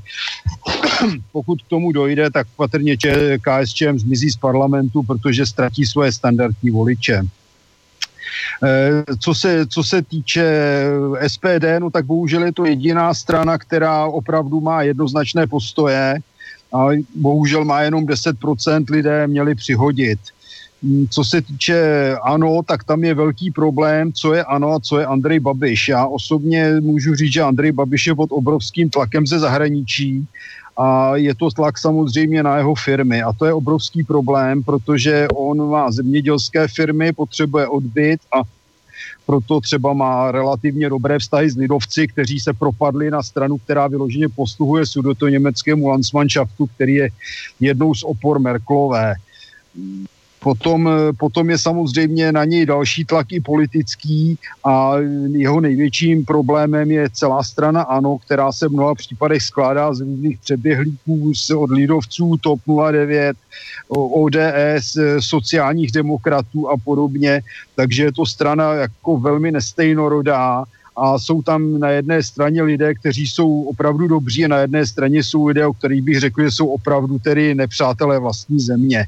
Takže Andrej Babiš to nemá jednoduché, je pod obrovskými tlaky a já docela chápu, že lavíruje, i když to lavírování je pro nás nebezpečné. Co se týče prezidentských voleb, no tam je situace zcela jednoznačná. Tady máme vlastně čtyři viditelné kandidáty, ti ostatní, o těch nemá smysl se bavit a ztrácet s nimi čas a hlas v podstatě já jsem toho názoru, že všichni mají své nedostatky. E, prezident Zeman je stále velký nadšenec pro Evropskou unii, stále velký nadšenec pro ČSSD a má kolem sebe v řadě případů špatné lidi.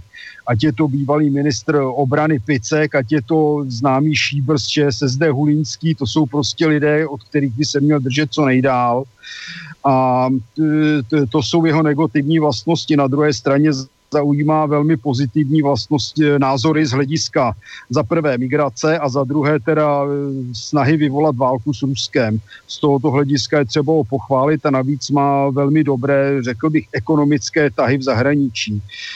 Když se podíváme na jeho protivníky, no pan Drahoš je, řekněme si to na rovinu, politicky nikdo, je to schátralý dědek, který bude tak maximálně, maximálně natře našminkovaný, eh, našminkovaný a nagelovaný někde klást věnce, jinak ne, nevytváří nic a rozděluje společnost daleko víc, než se tvrdí o Miloši Zemanovi.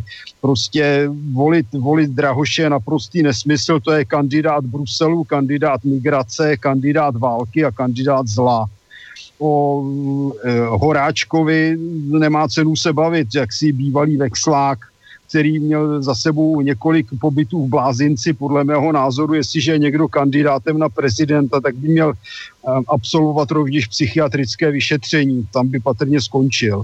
No a co se týče eh, mého spolužáka Mirka Topolánka, No tak je to sice hezké, že z míry se stal děsný nadšenec, bojovník a ohání se červeným srdíčkem jak Havel a má uprostřed naplácnutého českého lva ale já si dobře vzpomínám, že právě on prosazoval podpis Lisabonské smlouvy a štvanici proti prezidentu Klausovi, který se jí bránil.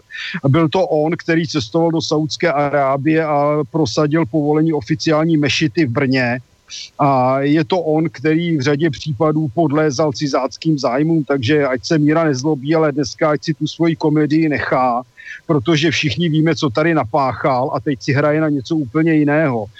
Pokud chce dělat prezidenta, tak by měl v první řadě vysvětlit, jak to bylo s Lisabonskou smlouvou, jak to bylo s Mešitou v Brně a jak to bylo s různými lumpárnami dalšími kolem. Takže to je asi můj názor k situaci, situaci v naší republice. Ja by som mal ešte jednu doplňujúcu otázku, že ako česká verejnosť, teda jak je česká verejnosť e, rozložená v téme migrácie? Že plus minus, aké percento je tam tých e, výtačov, aké percento je teda radikálnych od, takých e, ráznych odporcov presídlovania, aká je tá, taká nejaká tá masa, ktorá by bola teda médiami ovplyvniteľná, prijať to presídlovanie, ako by česká verejnosť zareagovala, keby k tomu presídlovaniu migrantov vo väčšom množstve reálne do tých Čiech došlo. To je teda moje otázka. Já bych řekl, že čím menší, čím menší inteligence a menší životní zkušenosti, tím větší a pozitivnější přístup k migraci. Aspoň tak bych to, tak bych to registroval. E, podle mého názoru, a nevím, jestli se mýlím, ale zhruba 80 plus e, procent je proti e, migrantům. Já bych doplnil ještě jednu věc. Pokud by naši politici byli rozumní a používali hlavy, a měli opravdu chuť proti té bruselské migraci bojovat, tak by měli mezi migranty zařadit všechny Větnamce, Ukrajince, Rusy, Rumuny a já nevím koho všeho a přátelé ze Slovenska i Slováky, kteří přicházejí pracovat do Česka když sem tedy přicházejí pracovat, tak patrně jsou teda doma utiskovaní. No a to jsou dneska statisíce lidí. Já bych řekl, že máme přímo náskok přebírání imigrantů. A to, že ti migranti jsou bílí a pracovití ve směs, no to je naše plus. Kdy teď se Němci seženou taky. Uh, no, já som... to je... To je dobře řečeno. Uh, uh, mal by som... Já bych sem, jestli Můžu ještě no, zde, jenom dovětek k té politické situaci? Můžeš, Zdenku, a potom jo. jsme pozreli na ty maily, takže můžeš, nech se páči. Ano, je, je to sekunda. Uh, když jste, mes, když, Já jsem myslel obrazně. Uh, ne, ale když jste tady zmínili uh, tu konferenci MENF, tak já jsem na té konferenci byl v podstatě já jsem teda pět minut před zahájením potom odešel toho projevu a, a ocitnul jsem se před tím top hotelem přímo a, v hloučku těch sluníčkářů, co tam byli. A, a Samozřejmě, že tam, když už jste tu zmiňovali pirátskou stranu, tak ta, pirátská, ta, ta vlajka e, politické strany Piráti, tam teda dominovala mezi těma eurounijníma vlajkama. Nicméně uh, já jsem s nima tam diskutoval, uh, s, s těma, s některýma, se kterýma se diskutovat dalo a uh, já říkám, vy tady uh, se oháníte vlajkama Evropské unie, vy uh, tady se vlastně na těch vašich různých setkáních a demonstracích tady opěvujete 17. listopad 89 a pád vlastně komunismu, socialismu.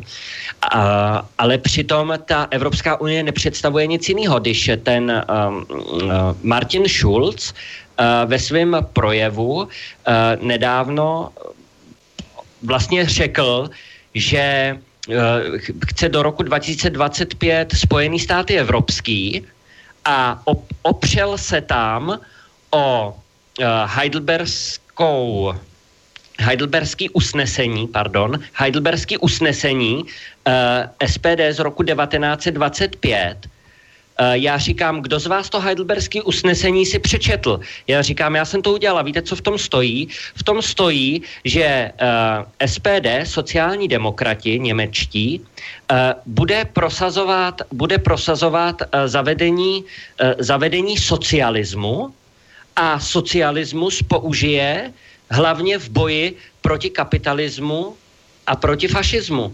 Takže my jsme, takže my jsme se tady v roce 89 dostali ze spáru socialismu a vy tady lobujete za to, že aby ten socialismus jsme měli v celé Evropě?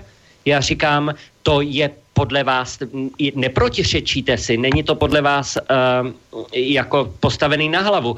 A on mi ten jeden z nich povědá, mladý kluk, vysokoškolák, jo, on mi říká, ne, takhle je to nastavený a takhle je to správně, tak to prostě bude. Takže jenom tak k tomu to, to doplnění. Tak to má být. Tak to má být, tak. takže, takže prešli bychom na tie maily. Eh, prvý z mailov, čo mi prišiel od poslucháča Kodena, ten síce nepoteší feministky, ale dáme ho. Takže eh, ďakujem za zaujímavú reláciu, zdravím všetkých špeciálne pána, pána Kolera aj pána Konvičku. Súhlasím s vašimi názormi, ale nikto sa nevenuje základnej príčine, prečo sa islamizácia vlastne deje. A tá je jednoduchá je to porodnosť. Ešte pred 100 rokmi bieli ľudia obsadzovali iné krajiny, teraz sú obsadzované naše domoviny. Z akého dôvodu? Pretože biele emancipované ženy rodia málo detí.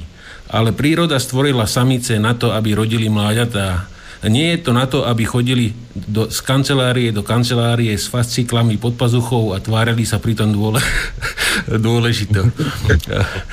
ten, ten, kto vytvorí... s papírama z kanceláře do kanceláře. ten, kto vytvorí systém, ktorý je, ide proti zákonom prírody, vždy zanikne. Komunisti zanikli, pretože odstránili konkurenciu, porušili zákon prírody, pokiaľ naše biele ženy nezačnú rodiť dostatok detí, zanikneme tiež. E, také sú zákony prírody. Náš spoločenský systém je chorý, len my to nechceme vidieť. Základná diagnóza každého chorého systému je tá, že vymiera a, a my, Európa, vymierame už 50 rokov. Pretože naše emancipované ženy rodia málo detí. A môžete na to reagovať, ešte mi by chcel k tomu dodať niečo. No, ja by som pánovi poslucháčovi uviedol jeden príklad, ktorý by ho možno zaujal, a to je príklad Ruska. Ruskej federácie. Málo kde na svete došlo k takej poklesu pôrodnosti, jak je tam. A napriek tomu tam žiadna migračná vlna nesmeruje. A Rusko napriek tomu sa neroztápa v žiadnej islamizácii. A dokonca e, si ohľadom radikálneho islamu dokážu robiť na svojom území veľmi rázny poriadok. A ja by som k tomu ešte... Miro, dodal, Miro, môžu že, dodať? Že, Hned môžeš, Martin, len, len e, na, minule som videl fotku na ruskom kamióne, samolepka na, vzadu na čele a tam bolo, že, že migrant nie, že go to Vladivostok minus 25. Takže môžeš. no, já bych ještě k tomu doplnil jeden důležitý fakt a k tomu eh, pánu posluchačovi také. Co říká je samozřejmě pravda, ale ono je to dané taky tím, že země středovýchodní Evropy jsou dlouhodobě udržované v chudobě a chudobu podporuje zrovna, řekl bych, plození dětí, protože eh, plodit děti do chudoby chudoby, na to jsou tu jenom některé, řekněme, stále početnější skupiny, které žijí z, z přídavků, ale normální lidé chtějí, aby jejich děti se měly slušně, aby jejich děti mohly studovat a žili jako na slušné úrovni a tím pádem těch dětí je stále méně. Teď za komunismu tady, nechci tedy opěvovat doby svobody Husáka, já nevím, Novotného, ale to jsme měli relativně dětí dost.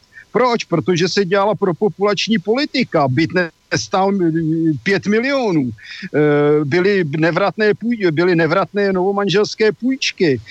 Dělalo se pro eh, maximum pro mladé lidi a to jsme nebyli tak bohatí jako dnes. Tady se dělá 27 let protipopulační politika, to Putin v Rusku nastartoval pro populační politiku a už dva roky mu pomalu začínají přibývat obyvatelé. To chce jenom to, aby vláda tu byla pro svoje lidi a ne pro svoje kapsy. Tohle to můžu totálně podepsat. Totálně Může. podepsat. Akorát bych panu posluchačovi eh, trošku si přihřeju polističku. Ať dá dvě minutky u Google a najde si můj text, eh, proč se, fe, konvička, že autor, všude sama feministka, proč se feministky neozvou. Tam totiž Až se si přečte můj dva dny starý no. článek, no. já jsem se tam do okay, feministek nazul na parlamentních eh, listech. Jasně, a já bych jako hrozně rád, eh, jako, a to je dlouho, nechci o tom teď mluvit, ale eh, vyvrátil, nebo jenom naznačil, že svádět to jenom na emancipaci je obrovská chyba. Protože svůj díl mají i muži, pozor na to, a naopak všichni známe z našeho okolí příklady žen, které jsou schopné, pracovité, úspěšné a mají děti jako smetí. A naopak příklady žen, které hrozně moc ječí, jak nejsou emancipované feministky, ale ve skutečnosti to jsou kozičky závislé na podstatě sociálních dávkách nebo almužnách z nějaké neziskovky.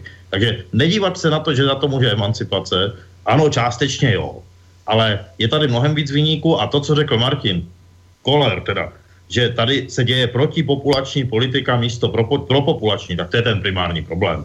Prostě, jestliže tady máme vlády, které se, které, nebo režimy, které dělají vše pro to, aby ti lidi, zejména ti mladí lidi, rodiny nezakládali, no tak se nesmíme divit, že nezakládají.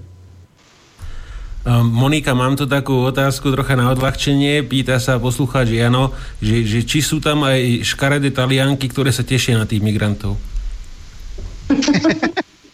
To jsou feministky. No,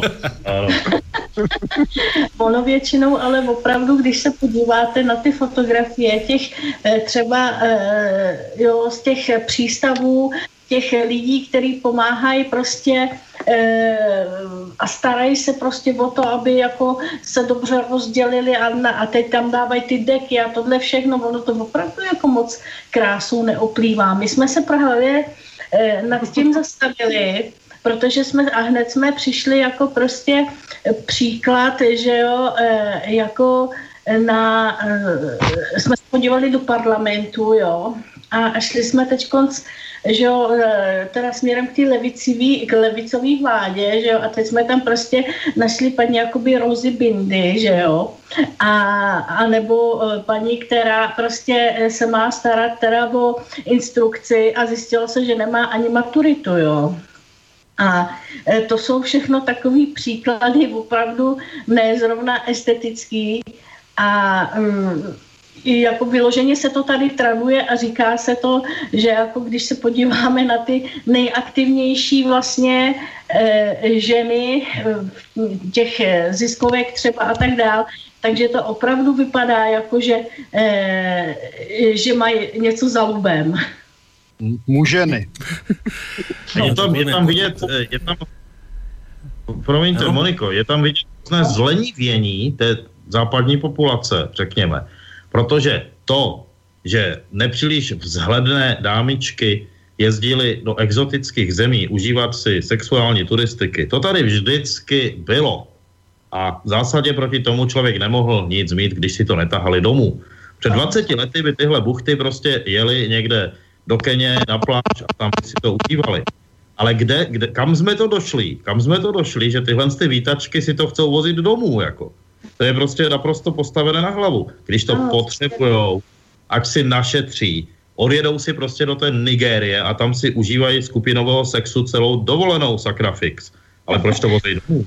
Před pěti lety jsem se dívala dokumentární pořád a právě o Italkách, který takhle jezdili na tyhle ty specifické dovolené a to se jezdívalo na Kubu. No to, ať jezděj, Safra. Ať jezděj, nenakazej se, že jo, ale proč to musí vozit domů? Proč? Proč? Můžu, můžu říct jednu věc, která potěší eh, Zdeňka.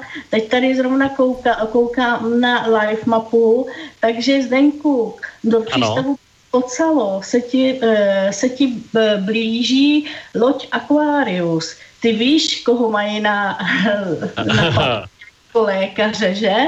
Ano, Budou ano. zítra ráno v 8, poslušně hlásím. Skvělý, skvělý. Hlavně, že oni, oni netaxikařej a oni nikoho nepřevážejí a oni všechno dělají čistě a uh, italský soud rozhodl, že oni s překupníkama nemají nic společného.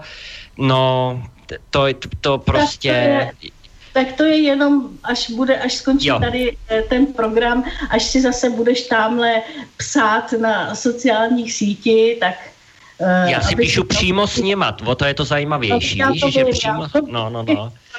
Jako jejich jediný argument je ten, že tam pustěj, že mi tam poslali, nevím, jestli jsi to viděla, takový uh, video z YouTube, jejich propagační, jo, kde ti ukážou uh, Afričany, jak je tahají teda z té vody, ukážou ti tam jedno africký dítě válece, který se tam válí někde, já nevím, po zemi nebo kde a prostě srdce rivný, jo, a to je celá jejich, uh, to je celá jejich vlastně propagace, uh, ale co mě překvapuje, takže na tom Twitteru oni dostali neskutečně e, jako hodně těch, ne, jen to tam lidi jako osrdíčkovali, jo.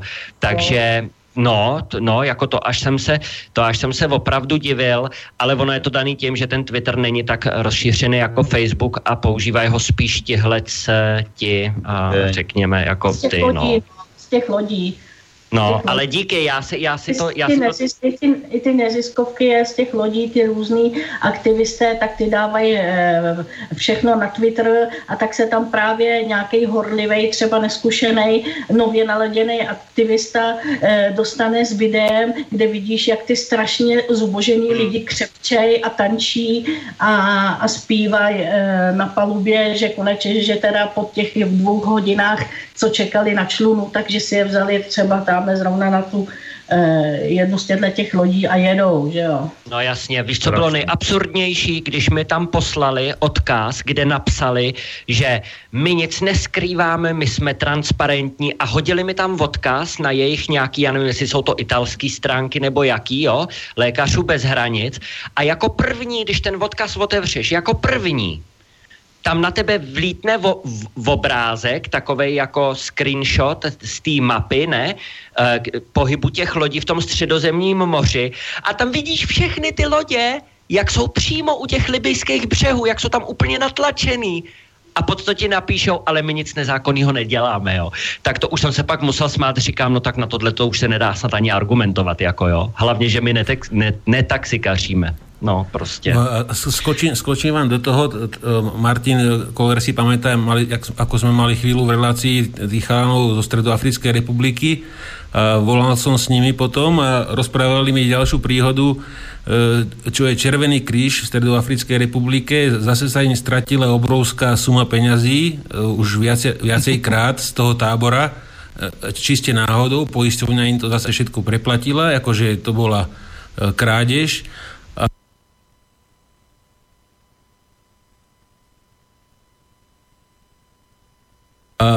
je dosť, môžeme špekulovať, že tieto peniaze môžu byť používané takýmto spôsobom zase na presun tých ľudí. Takto rôzne finty e, využívané a toto je priamo z miesta činu, takže a, asi toľko, ale pozreli, pozreli by sme sa na ďalší mail, ten by bol na Martina Konvičku, má to viacej časti, tak najskôr Martin otázka, pozdravuje ťa Marek a pýta sa, že či nebudeš náhodou písať ďalšiu knihu o islame. Já jsem nikdy žádnou knihu o islámu nenapsal, ta kniha byly sebrané blogy. A e, samozřejmě tak, texty, které teda vznikly původně jako kratší texty, eh, textů, které by mohly složit další knihu, je spousta, ale eh, Marek má pravdu v tom, že by to chtělo něco ucelenějšího, ozdrojovanějšího, eh, delší práci, jenže ten, ty věci se dějou tak strašně rychle kolem nás, že to nakonec skončí asi u těch sebraných blogů. Takže určitě se něco objeví dříve nebo později, ale to, co bych opravdu chtěl a potřeboval, by bylo tak půl roku volna, abych mohl ty věci ne pořádně promyslet, ale prostě pořádně dát do souvislosti, ozdrojovat a tak dál. Ale to se nám asi tak hned nikomu nepodaří. Bohužel. Uh-huh. Uh, ďalšie, ďalš, ďalšom maili uh, bolo, teraz nepamätám si to meno, ale že či by si mohol e, Ma, e, Martin ako konvička e, povedať poslucháčom nejaké, nejaké perličky z bojového manuálu islamského, čo mu hovoria Korán. Že, že, či sú tam nejaké také zaujímavé úseky, o ktorých vôbec ľudia netušia, tuto Európania, že čo sa vlastne vyučuje v týchto mešitách? Boha jeho. E, Možná nejzajímavější perlička, eh, možná nejzajímavější perlička z Koránu je to, že 90% Koránu je naprostá makulatura. Málo lidí, to, málo lidí to opravdu vzalo do ruky a zkusilo číst a obrovská masa té knihy jsou bláboli, splácané páté přes deváté, bez děje, o ničem, omílané pořád dokola. Cílem je prostě snad toho posluchače, nebo posluchače, toho, kdo se to učí na spaměť, že jo, úplně zmást a poplest, jo. A to jsou takové ty, je tam 27krát zmíněný Ježíš, teď, teď o tom hodně psali. No je, no, tam je tak jako na přeskáčku halabala zmíněno ledaco z před islámského náboženského myšlení té oblasti, takže samozřejmě tam Ježíš, je tam Mojžíš a tak dále.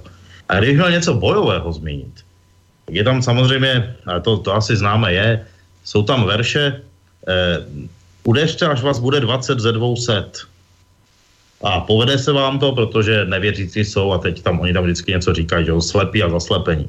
Jo? Takže tam je přímo doslova řečeno, že muslim obklopený nemuslimem a počkat, až bude mít, řekněme, těch 10% populace a pak to má rozjet. Takže tolik, když se podíváte na mapu západní Evropy, na demografickou mapu západní Evropy.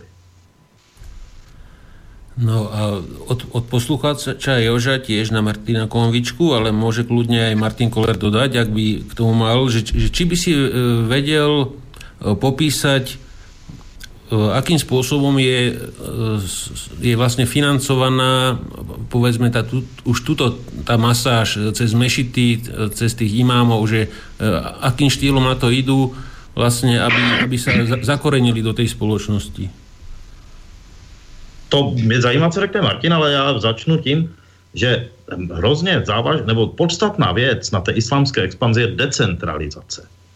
Proto se nám s tím tak špatně bojuje, tak špatně se nám to uchopuje. My jsme byli zvyklí na nepřátele, jako byl nacismus, že jo, který měl nějaký generální štáb, nějaké jasné velení, nějaký bunkr pod kancelářstvím, komunisti, že jo, měli ústřední výbor a tyhle ty věci. E, islám funguje decentralizovaně v tom, že jakoby ten každý správný věřící by se měl podle svých možností a schopností snažit napomáhat růstu islámu. To znamená, oni třeba platí ten zakat, že jo, pětiprocentní dáň, nebo eh, říká se tomu, že to je na dobročinnost, ve skutečnosti to je na šíření islámu. Že jo. Eh, to, a teď jako eh, muslim nemusí jít a vybuchnout. Jo. Muslim musí, nebo měl by buď vést džihad mečem, a nebo, když může jinak, může ho vést financema, může ho vést prací, snahou, příkladem, misí a já nevím jak všelijak. To znamená, a ta decentralizace je hrozně důležitá, protože jsou ty různé nadace jejich, které se tváří, že vlastně dělají dobročinnost, že jenom někde vychovávají lidi a tohle to všechno, ale to všecko dělá tu masáž. Teď samozřejmě, že jsou v tom velcí hráči, jako Saudská Arábie, jako Katar, jako Turecko, budou v tom i malí hráči, eh, budou v tom i různé jako jejich vzájemné rozmíšky, to ne, že ne, ale podstatné je, že celý ten systém nějakým způsobem to tlačí různýma způsobama. To znamená, že a to je jako dost důležité zmínit, že sice ta migrační vlna, ta migrační krize, ten dovoz z Afriky jsou ty nejviditelnější problémy, ale my bychom měli se začít, my teď myslím jako východoevropské země, já opravdu, opravdu na Francii kašlu jako jejich problém, ale my jako středovýchodoevropské země bychom měli být trošičku popředu, aspoň jeden tah a zatímco se řeší migrační vlna, tak nezapomínat na jejich ekonomické pronikání, na jejich sociální pronikání, na jejich pronikání do škol a tak dál a jít proti, tvrdým protiútokem proti tomuhle. Abychom se pak ne, nezačali jedno krásného dne divit, že sice máme plot přes půlku Balkánu, ale bešity nám rostou ve městech jako houby po dešti. Kebabárny, že jo, jejich podniky, jejich firmy. Tohle to všechno jsou prostředky šíření a tohle to všechno je nepřítel. Mm-hmm. No, já bych tomu dodal, že Konva řekl hodně, já bych se vyjadřil k těm financím. Správně byl řečen zakát, správně bylo řečeno, že roztahování se islámu podporuje Saudská Arábie a další ortodoxní islámské země. Ano, kebab, kebabárny platí 10% z každého prodaného kebabu na podporu islámu, což je úžasné a lidi se s tím spou jako idioti. Eh, potom je tady samozřejmě islámský organizovaný zločin, který je obrovský, to je obchod s drogami v první řadě pak je to standardní zločin, pak je to různé žebrání a otravování. Zajďte si do Paříže a budete tam narážet neustále nějakého dětka islámského, který žebrá o podporu pro islám. No a v neposlední řadě je to samozřejmě idiotská podpora náboženství ze strany Evropské unie, především v Německu a ve Francii, kde každá parta muslimů, když se prohlásí za islámskou náboženskou obec, tak dostane 100 tisíce eurů. Takže samozřejmě oni pomalu bych řekl, že téměř nevědí, co s penězi. A k tomu samozřejmě sociální dávky. Uh, Zdenku, Zdenku, ty, ty si vedel, myslím, že niečo, akým spôsobom uh, ťahajú ešte z nemeckého systému na tieto mešity? Alebo a, ako sú tam rozšírené momentálně? Tak tady to funguje tak, jak uh, říkal uh, Martin Koller. Uh, oni dostávají obrovský uh, dotace od státu. Tady tuším stačí nějakých 50 lidí na to, aby, aby dostali já nevím, několik desítek tisíc prostě měsíčně na chod eh, takového islámského spolku. Takže tímhle s tím, ale hlavně uh, jsou financovaný i ze zahraničí, například ze Saudské Arábie a na to třeba poukazovala už před, já nevím, třema rokama uh, uh, Marine Le Pen, která říkala, že uh, by prostě jako pro boj s tou islamizací, že je naprosto nezbytně nutný odříznout je od těch toků peněz. A sama navrhovala, aby se, uh, aby se uh, zakázalo tyhle ty náboženské spolky nebo islámské spolky, aby se zakázalo to jejich financování právě ze zahraničí. Takže ja by som prešiel na ďalší mail od Vlada a ten píše Ja si myslím, že Európania prehliadame jednu dôležitú vec. Celá mašinéria migrácia je, migrácie je súčasťou importu problémov do Európy zo Spojených štátov. Je otrasné, ako si napríklad Európa neuvedomuje úplne prirodzenú alebo logickú dlhodobú ofenzívu proti euru a rovnako síla priznať si, že USA má záujem importovať islám do Európy. Toto by vysvetlilo automaticky mnohé nepochopiteľné zo súčasnej migrantskej krízy, píše Vlado. Nevím, či chcete k tomu vyjadřit někdo? V zásadě je to pravda, no, protože samozřejmě pro Spojené státy je Evropská unie ekonomický konkurent a vojenský spojenec, takže to je jasné. To je dlouhodobě známo všem, kteří z toho nežijí a nechtějí to vědět. To můžeme začít smlouvou CETA, že jo, nedávno podepsanou mezi Kanadou, což je dneska v podstatě americká kolonie, nikoli britské dominium a přes Kanadu oni vlastně mohou realizovat eh, pomocí CETA to tež, co chtěli prosadit přes TTIP. Evropská unie samozřejmě odnese případnou válku s Ruskem, aby tedy nepadlo tolik Američanů. Je to naprosto logické, protože dnes máme vlastně tři světová centra ekonomická, což jsou Spojené státy, což je Evropská unie, což je Čína víceméně s Ruskem a okolím. No, t- takže Ameri- pro Američany je samozřejmě výhodné zlikvidovat ekonomického konkurenta Evropskou unii. Jeden z nejlepších způsobů likvidace je destabilizace a další je samozřejmě válka. Víte, jaký bude úžasný zase nový Marshallův plán, až to tady budou znova, znova obsazovat po tom, co prohrajeme válku s Ruskem a jadernou. Hmm. Já s tím naprosto souhlasím a tohohle z toho se obává právě strašná spousta Němců, respektive je jim to jasný. Ono, já nevím, jestli si na to pamatujete. A proč volí Merklovou? Teď to je typická služka cizích zájmů. Protože to je, protože uh, ta většina Němců, uh, hlavně teda těch západních, uh, mají bohužel 70 let americký převýchovy a tam jako, tam je ta odpověď jasná. Tam prostě, to jsou, to, to, to je skupina Němců, eh, kteří samozřejmě věří tomu neustále, že prostě američani jsou svatý a eh, že všecko, co je americký, tak je nejlepší. Ale ještě bych chtěl jenom připomenout, že eh, v roce 2015 jsme tady měli, uh, jsme tady měli v Německu obrovskou kauzu a to bylo vlastně, uh, to byly vlastně odposlechy mobilních telefonů jak kancléřky Merkelový, tak vlastně téměř celý vlády a nejenom vlády, ale i vrchních nebo těch horních uh, představitelů a majitelů obrovských firm a korporací, třeba Volkswagenu a zametlo se to strašně rychle vlastně pod koberec, jo. Takže ten vliv těch Spojených států amerických uh, přes, hlavně přes Německo na Evropu uh, je, uh, je prostě naprosto evidentní a já naprosto souhlasím s tím, co Martin Koller říká. Je to prostě úplně jasně evidentní a jasně daný. Já bych tomu doplnil ještě jednu věc. On to krásně popisuje jeden německý generál v knize Die Deutsche Karte, který vlastně vysvětluje, jak je německo-americkou kolonií. To je první věc. A ono by bylo dobrý, kdyby tu knihu někdo přeložil. A druhá věc je, a druhá věc je v tom, že no, tak teď, jak jsem se rozkecal, tak mi to vypadlo z hlavy. Jo, já jsem se potkal se svým německým známým někdy v roce 1995, to znamená před téměř 23 lety. A ten mhm. měl známého kamaráda na elektronické pracovišti americké armády. A ten mu říkal, že jsou odposlouchávány všechny telefonní hovory v Německu, americkou hmm. armádou a se službami.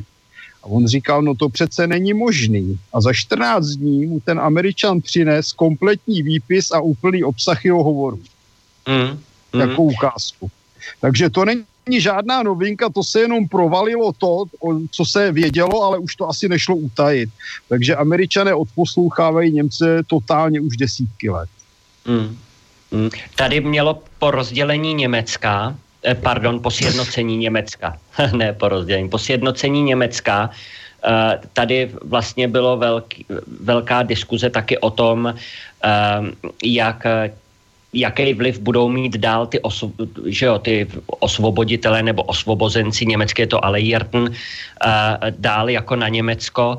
Jako takový tenkrát se říkalo, že ta, ta smlouva bude zrušená, že už se nebudou Němci muset zodpovídat uh, prostě hlavně teda Američanům, že jo, Francouzům, Britům a Rusům. A tenkrát od toho, že jo, Rusové tenkrát odpadli, i když prej teda údajně neúplně, ale byly napsaný, hned vlastně po tom sjednocení byly napsaný uh, další nějakých, já nevím, desítky smluv, který v podstatě uh, opět vlastně ten dohled nad tím Německem těm spojencům jako vrátili, jo. Takže uh, i tohle to tam stoprocentně hraje nějakou, jako určitě nemalou roli. Mal by som tu, ak môžem do, do toho skočiť, mám, mal by som tu ešte nejaké otázky. Na Martina Konvičku, že, či, či sú nejaké informácie, alebo teda ako to vyzerá momentálne s mešitami v Čechách, koľko tam toho máte, alebo u nás sú zatiaľ len nejaké modlitebne v t- po tých bytoch, ale že či u vás teda už sú regulérne mešity, v Nemecku pravdepodobne sú a, a na Moniku, ako to vyzerá s výstavbou mešit v Taliansku, že či to tam stavajú v veľkom štýle, alebo teda pomalšie. Tak Monika môže začať. Jo. Eh, kdo má začít, já? Monika, no můžeš, uh, ty mešitám, že ako, ako funguje výstav v Taliansku. Čelo do toho nějaké rušení, takže jsem to neslyšela. No, e, jasně. No tady teď poslední dobou vlastně e, e, se e, nějakým způsobem rozlouskl oříšek dlouholetý a to se týče zase je to náhodou v Toskánsku teda, e, co se týče teda mešity, která se bude stavět v Sesto Fiorentino, protože eh, vlastně ta mm, islámská nebo muslimská komunita e, chtěla prostě dlouhodobě nějakým způsobem prostě velkou mešitu, velkou mešitu ve Florenci, protože v té oblasti je asi 35 tisíc muslimů. A aby mohli prostě e, teda mm, svým, aby mohli prostě mít velkou mešitu, aby mohli prostě ty jejich slavnosti, že jo, tak jak se patří prostě, aby mohli teda slavit a aby se mohli modlit. Takže teď jim byla daná teda možnost uh, a bude to v tom Sesto Fiorentino, ale pozor, víte, kdo jim prodal tu půdu? Církev. Katolická církev. Ano, přesně tak. Prodala jim to, prodala jim to katolická církev, takže prostě e, je to naprostý skandál s tím, že teda ta mešita bude někde hned vedle kostela a zase, že jo, tamní e, kurie a vyslanci teda té katolické církve a biskup e, prostě už e, já nevím, eh, informují lidi, že to prostě je úkaz toho, jak teda budeme společně prostě dohromady, jakže to jde, to soužití a tak dále. S tím, že samozřejmě imám, který to organizoval, eh, který byl takový mluvčí této komunity, tak eh, už se nechal slyšet, že udělá všechno pro to, aby dostal, nebo aby bylo umožněno každopádně tu velkou mešitu postavit i v té Florencii. Jo, takže prostě eh, jsme tomu říkali jak s jezinkama. Tamhle dostal v cestu Fiorentínu, že jo, to je kousíček, ale tomu nestačí, stejně jí chce i v té Florenci. Velký, eh, mluvilo se o výstavbě velký mešity taky eh, Eh, u Milána, nad, eh, na severu Milána, to je Sesto San Giovanni, tam byl právě dokonce, že v tom eh, ten Amri, v tom Sesto San Giovanni, tam je hodně velká muslimská komunita, tam se to blokuje postupně nějakým způsobem a pak se to zase povoluje, takže já vůbec nevím teď, jako, jestli jsou na tom ano nebo ne. A eh, no, je tady samozřejmě po Itálii opravdu nesčetně mnoho různých jakoby kulturních center, a, eh, který jsou teda, že jo, samozřejmě ne, eh, nelegálně, jsou to i, i garáže, různé byty a tak dále, takže to se prostě během roku věčně na něco přichází a zavírá, pak je tady, já nevím, okolo, bych řekla, stovky těch, kteří jsou teda nějakým způsobem jako kulturní centrum zaregistrovaný, zaregistrovaný. No, poslední novinky byly tyhle ty Florencie a to jednání z toho sesto San Giovanni u Milána. Hmm, takže hovorí, že vlastne Mešita bude hned vedľa kostola, takže v rámci, logi, v rámci logistiky útoku to bude v celku bezproblémové. Po ruce. Takže a, bude to po ruke a, a, a teda Martinkovička v Čechách teda tam už máte regulérne nejaké mešity, ako si spomínal? Je třeba... Tak to je ta Topolánkova v Brně, že jo? No, je třeba si především uvědomit, že zhruba před rokem jsem ztratil část své, svého výzvědného týmu, řekněme. Ale nevím o tom, že by se situace nějak zvlášť změnila. Brno, dvě nebo tři v Praze, eh, Teplice, Hradec Králové. Jenom všechny jsou bez minaretu. Jo? To, to může mást člověka, jakože to, ale prostě mešity to jsou. No a jaké si kulturní centra, těm je spousta, že jo, Karlovy Vary a podobně a opravdu eh, nevím všechny, ale opravdu na mešitě není nejbezpečnější, nejnebezpečnější ten minaret, že jo, ten je jako znakem trumfu a oni ho tam potom chcou, ale zatím to není nebezpečné. Ba dokonce, možná některé posluchače překvapím, není nejnebezpečnější to, že můžou zautočit na ten kostel. Nejnebezpečnější je, že to jejich centrum, a je úplně jedno, jestli tomu říkají mešita, modlitevná kulturní centrum, ale nejnebezpečnější je, že to jejich centrum působí jako kontrola pro, pro ně samotné, jako kontrola jejich komunity, aby se jim ovečky nerozletěly, aby se jim náhodou někteří muslimové na Aláha nevykašlali, aby náhodou se jim holky nezaběhly. A v těchto těch centrech, či mešitách, ať se to děje jakkoliv, se regulérně prosazuje islámské právo šária ve sňatcích, v dědictví, prosuzování sporů, eh, ve výchově dětí a těchto těch věcech. To znamená, každé takové, ať je to v garáži, anebo ať je to obrovská mešita někde v Kolíně nad Rýdem, tak vždycky to je jádro té paralelní společnosti, kde se šíří strach, nenávist, útlak. To znamená, ani garáž bych jim nedal. Přesně. Přesně. Tam se dělají vlastně podle toho práva šaria, to bylo dokázané tady v Itálii, že jo, teda jsem četla, že se tam opravdu konají ty sňatky teda s tou druhou a třetí ženou, kterou samozřejmě jako oni oficiálně tady jako nezapíšou, že jo, jako ženu, ale prostě před nima to vlastně ty ženy jsou, takže jako je vidět eh, muže, který cestuje věčně tamhle s třema ženskýma příbuznýma, ale kdo ví jako prostě, eh, kdo je příbuzný a jestli to nejsou třeba všechno manželky, že jo. Přesně, a nemusíš mě... do Itálie. My máme v Česku výhodu, vlastně, že několik muslimek defekovalo během posledních pěti, šesti let a tohle se tady dělo od samého začátku.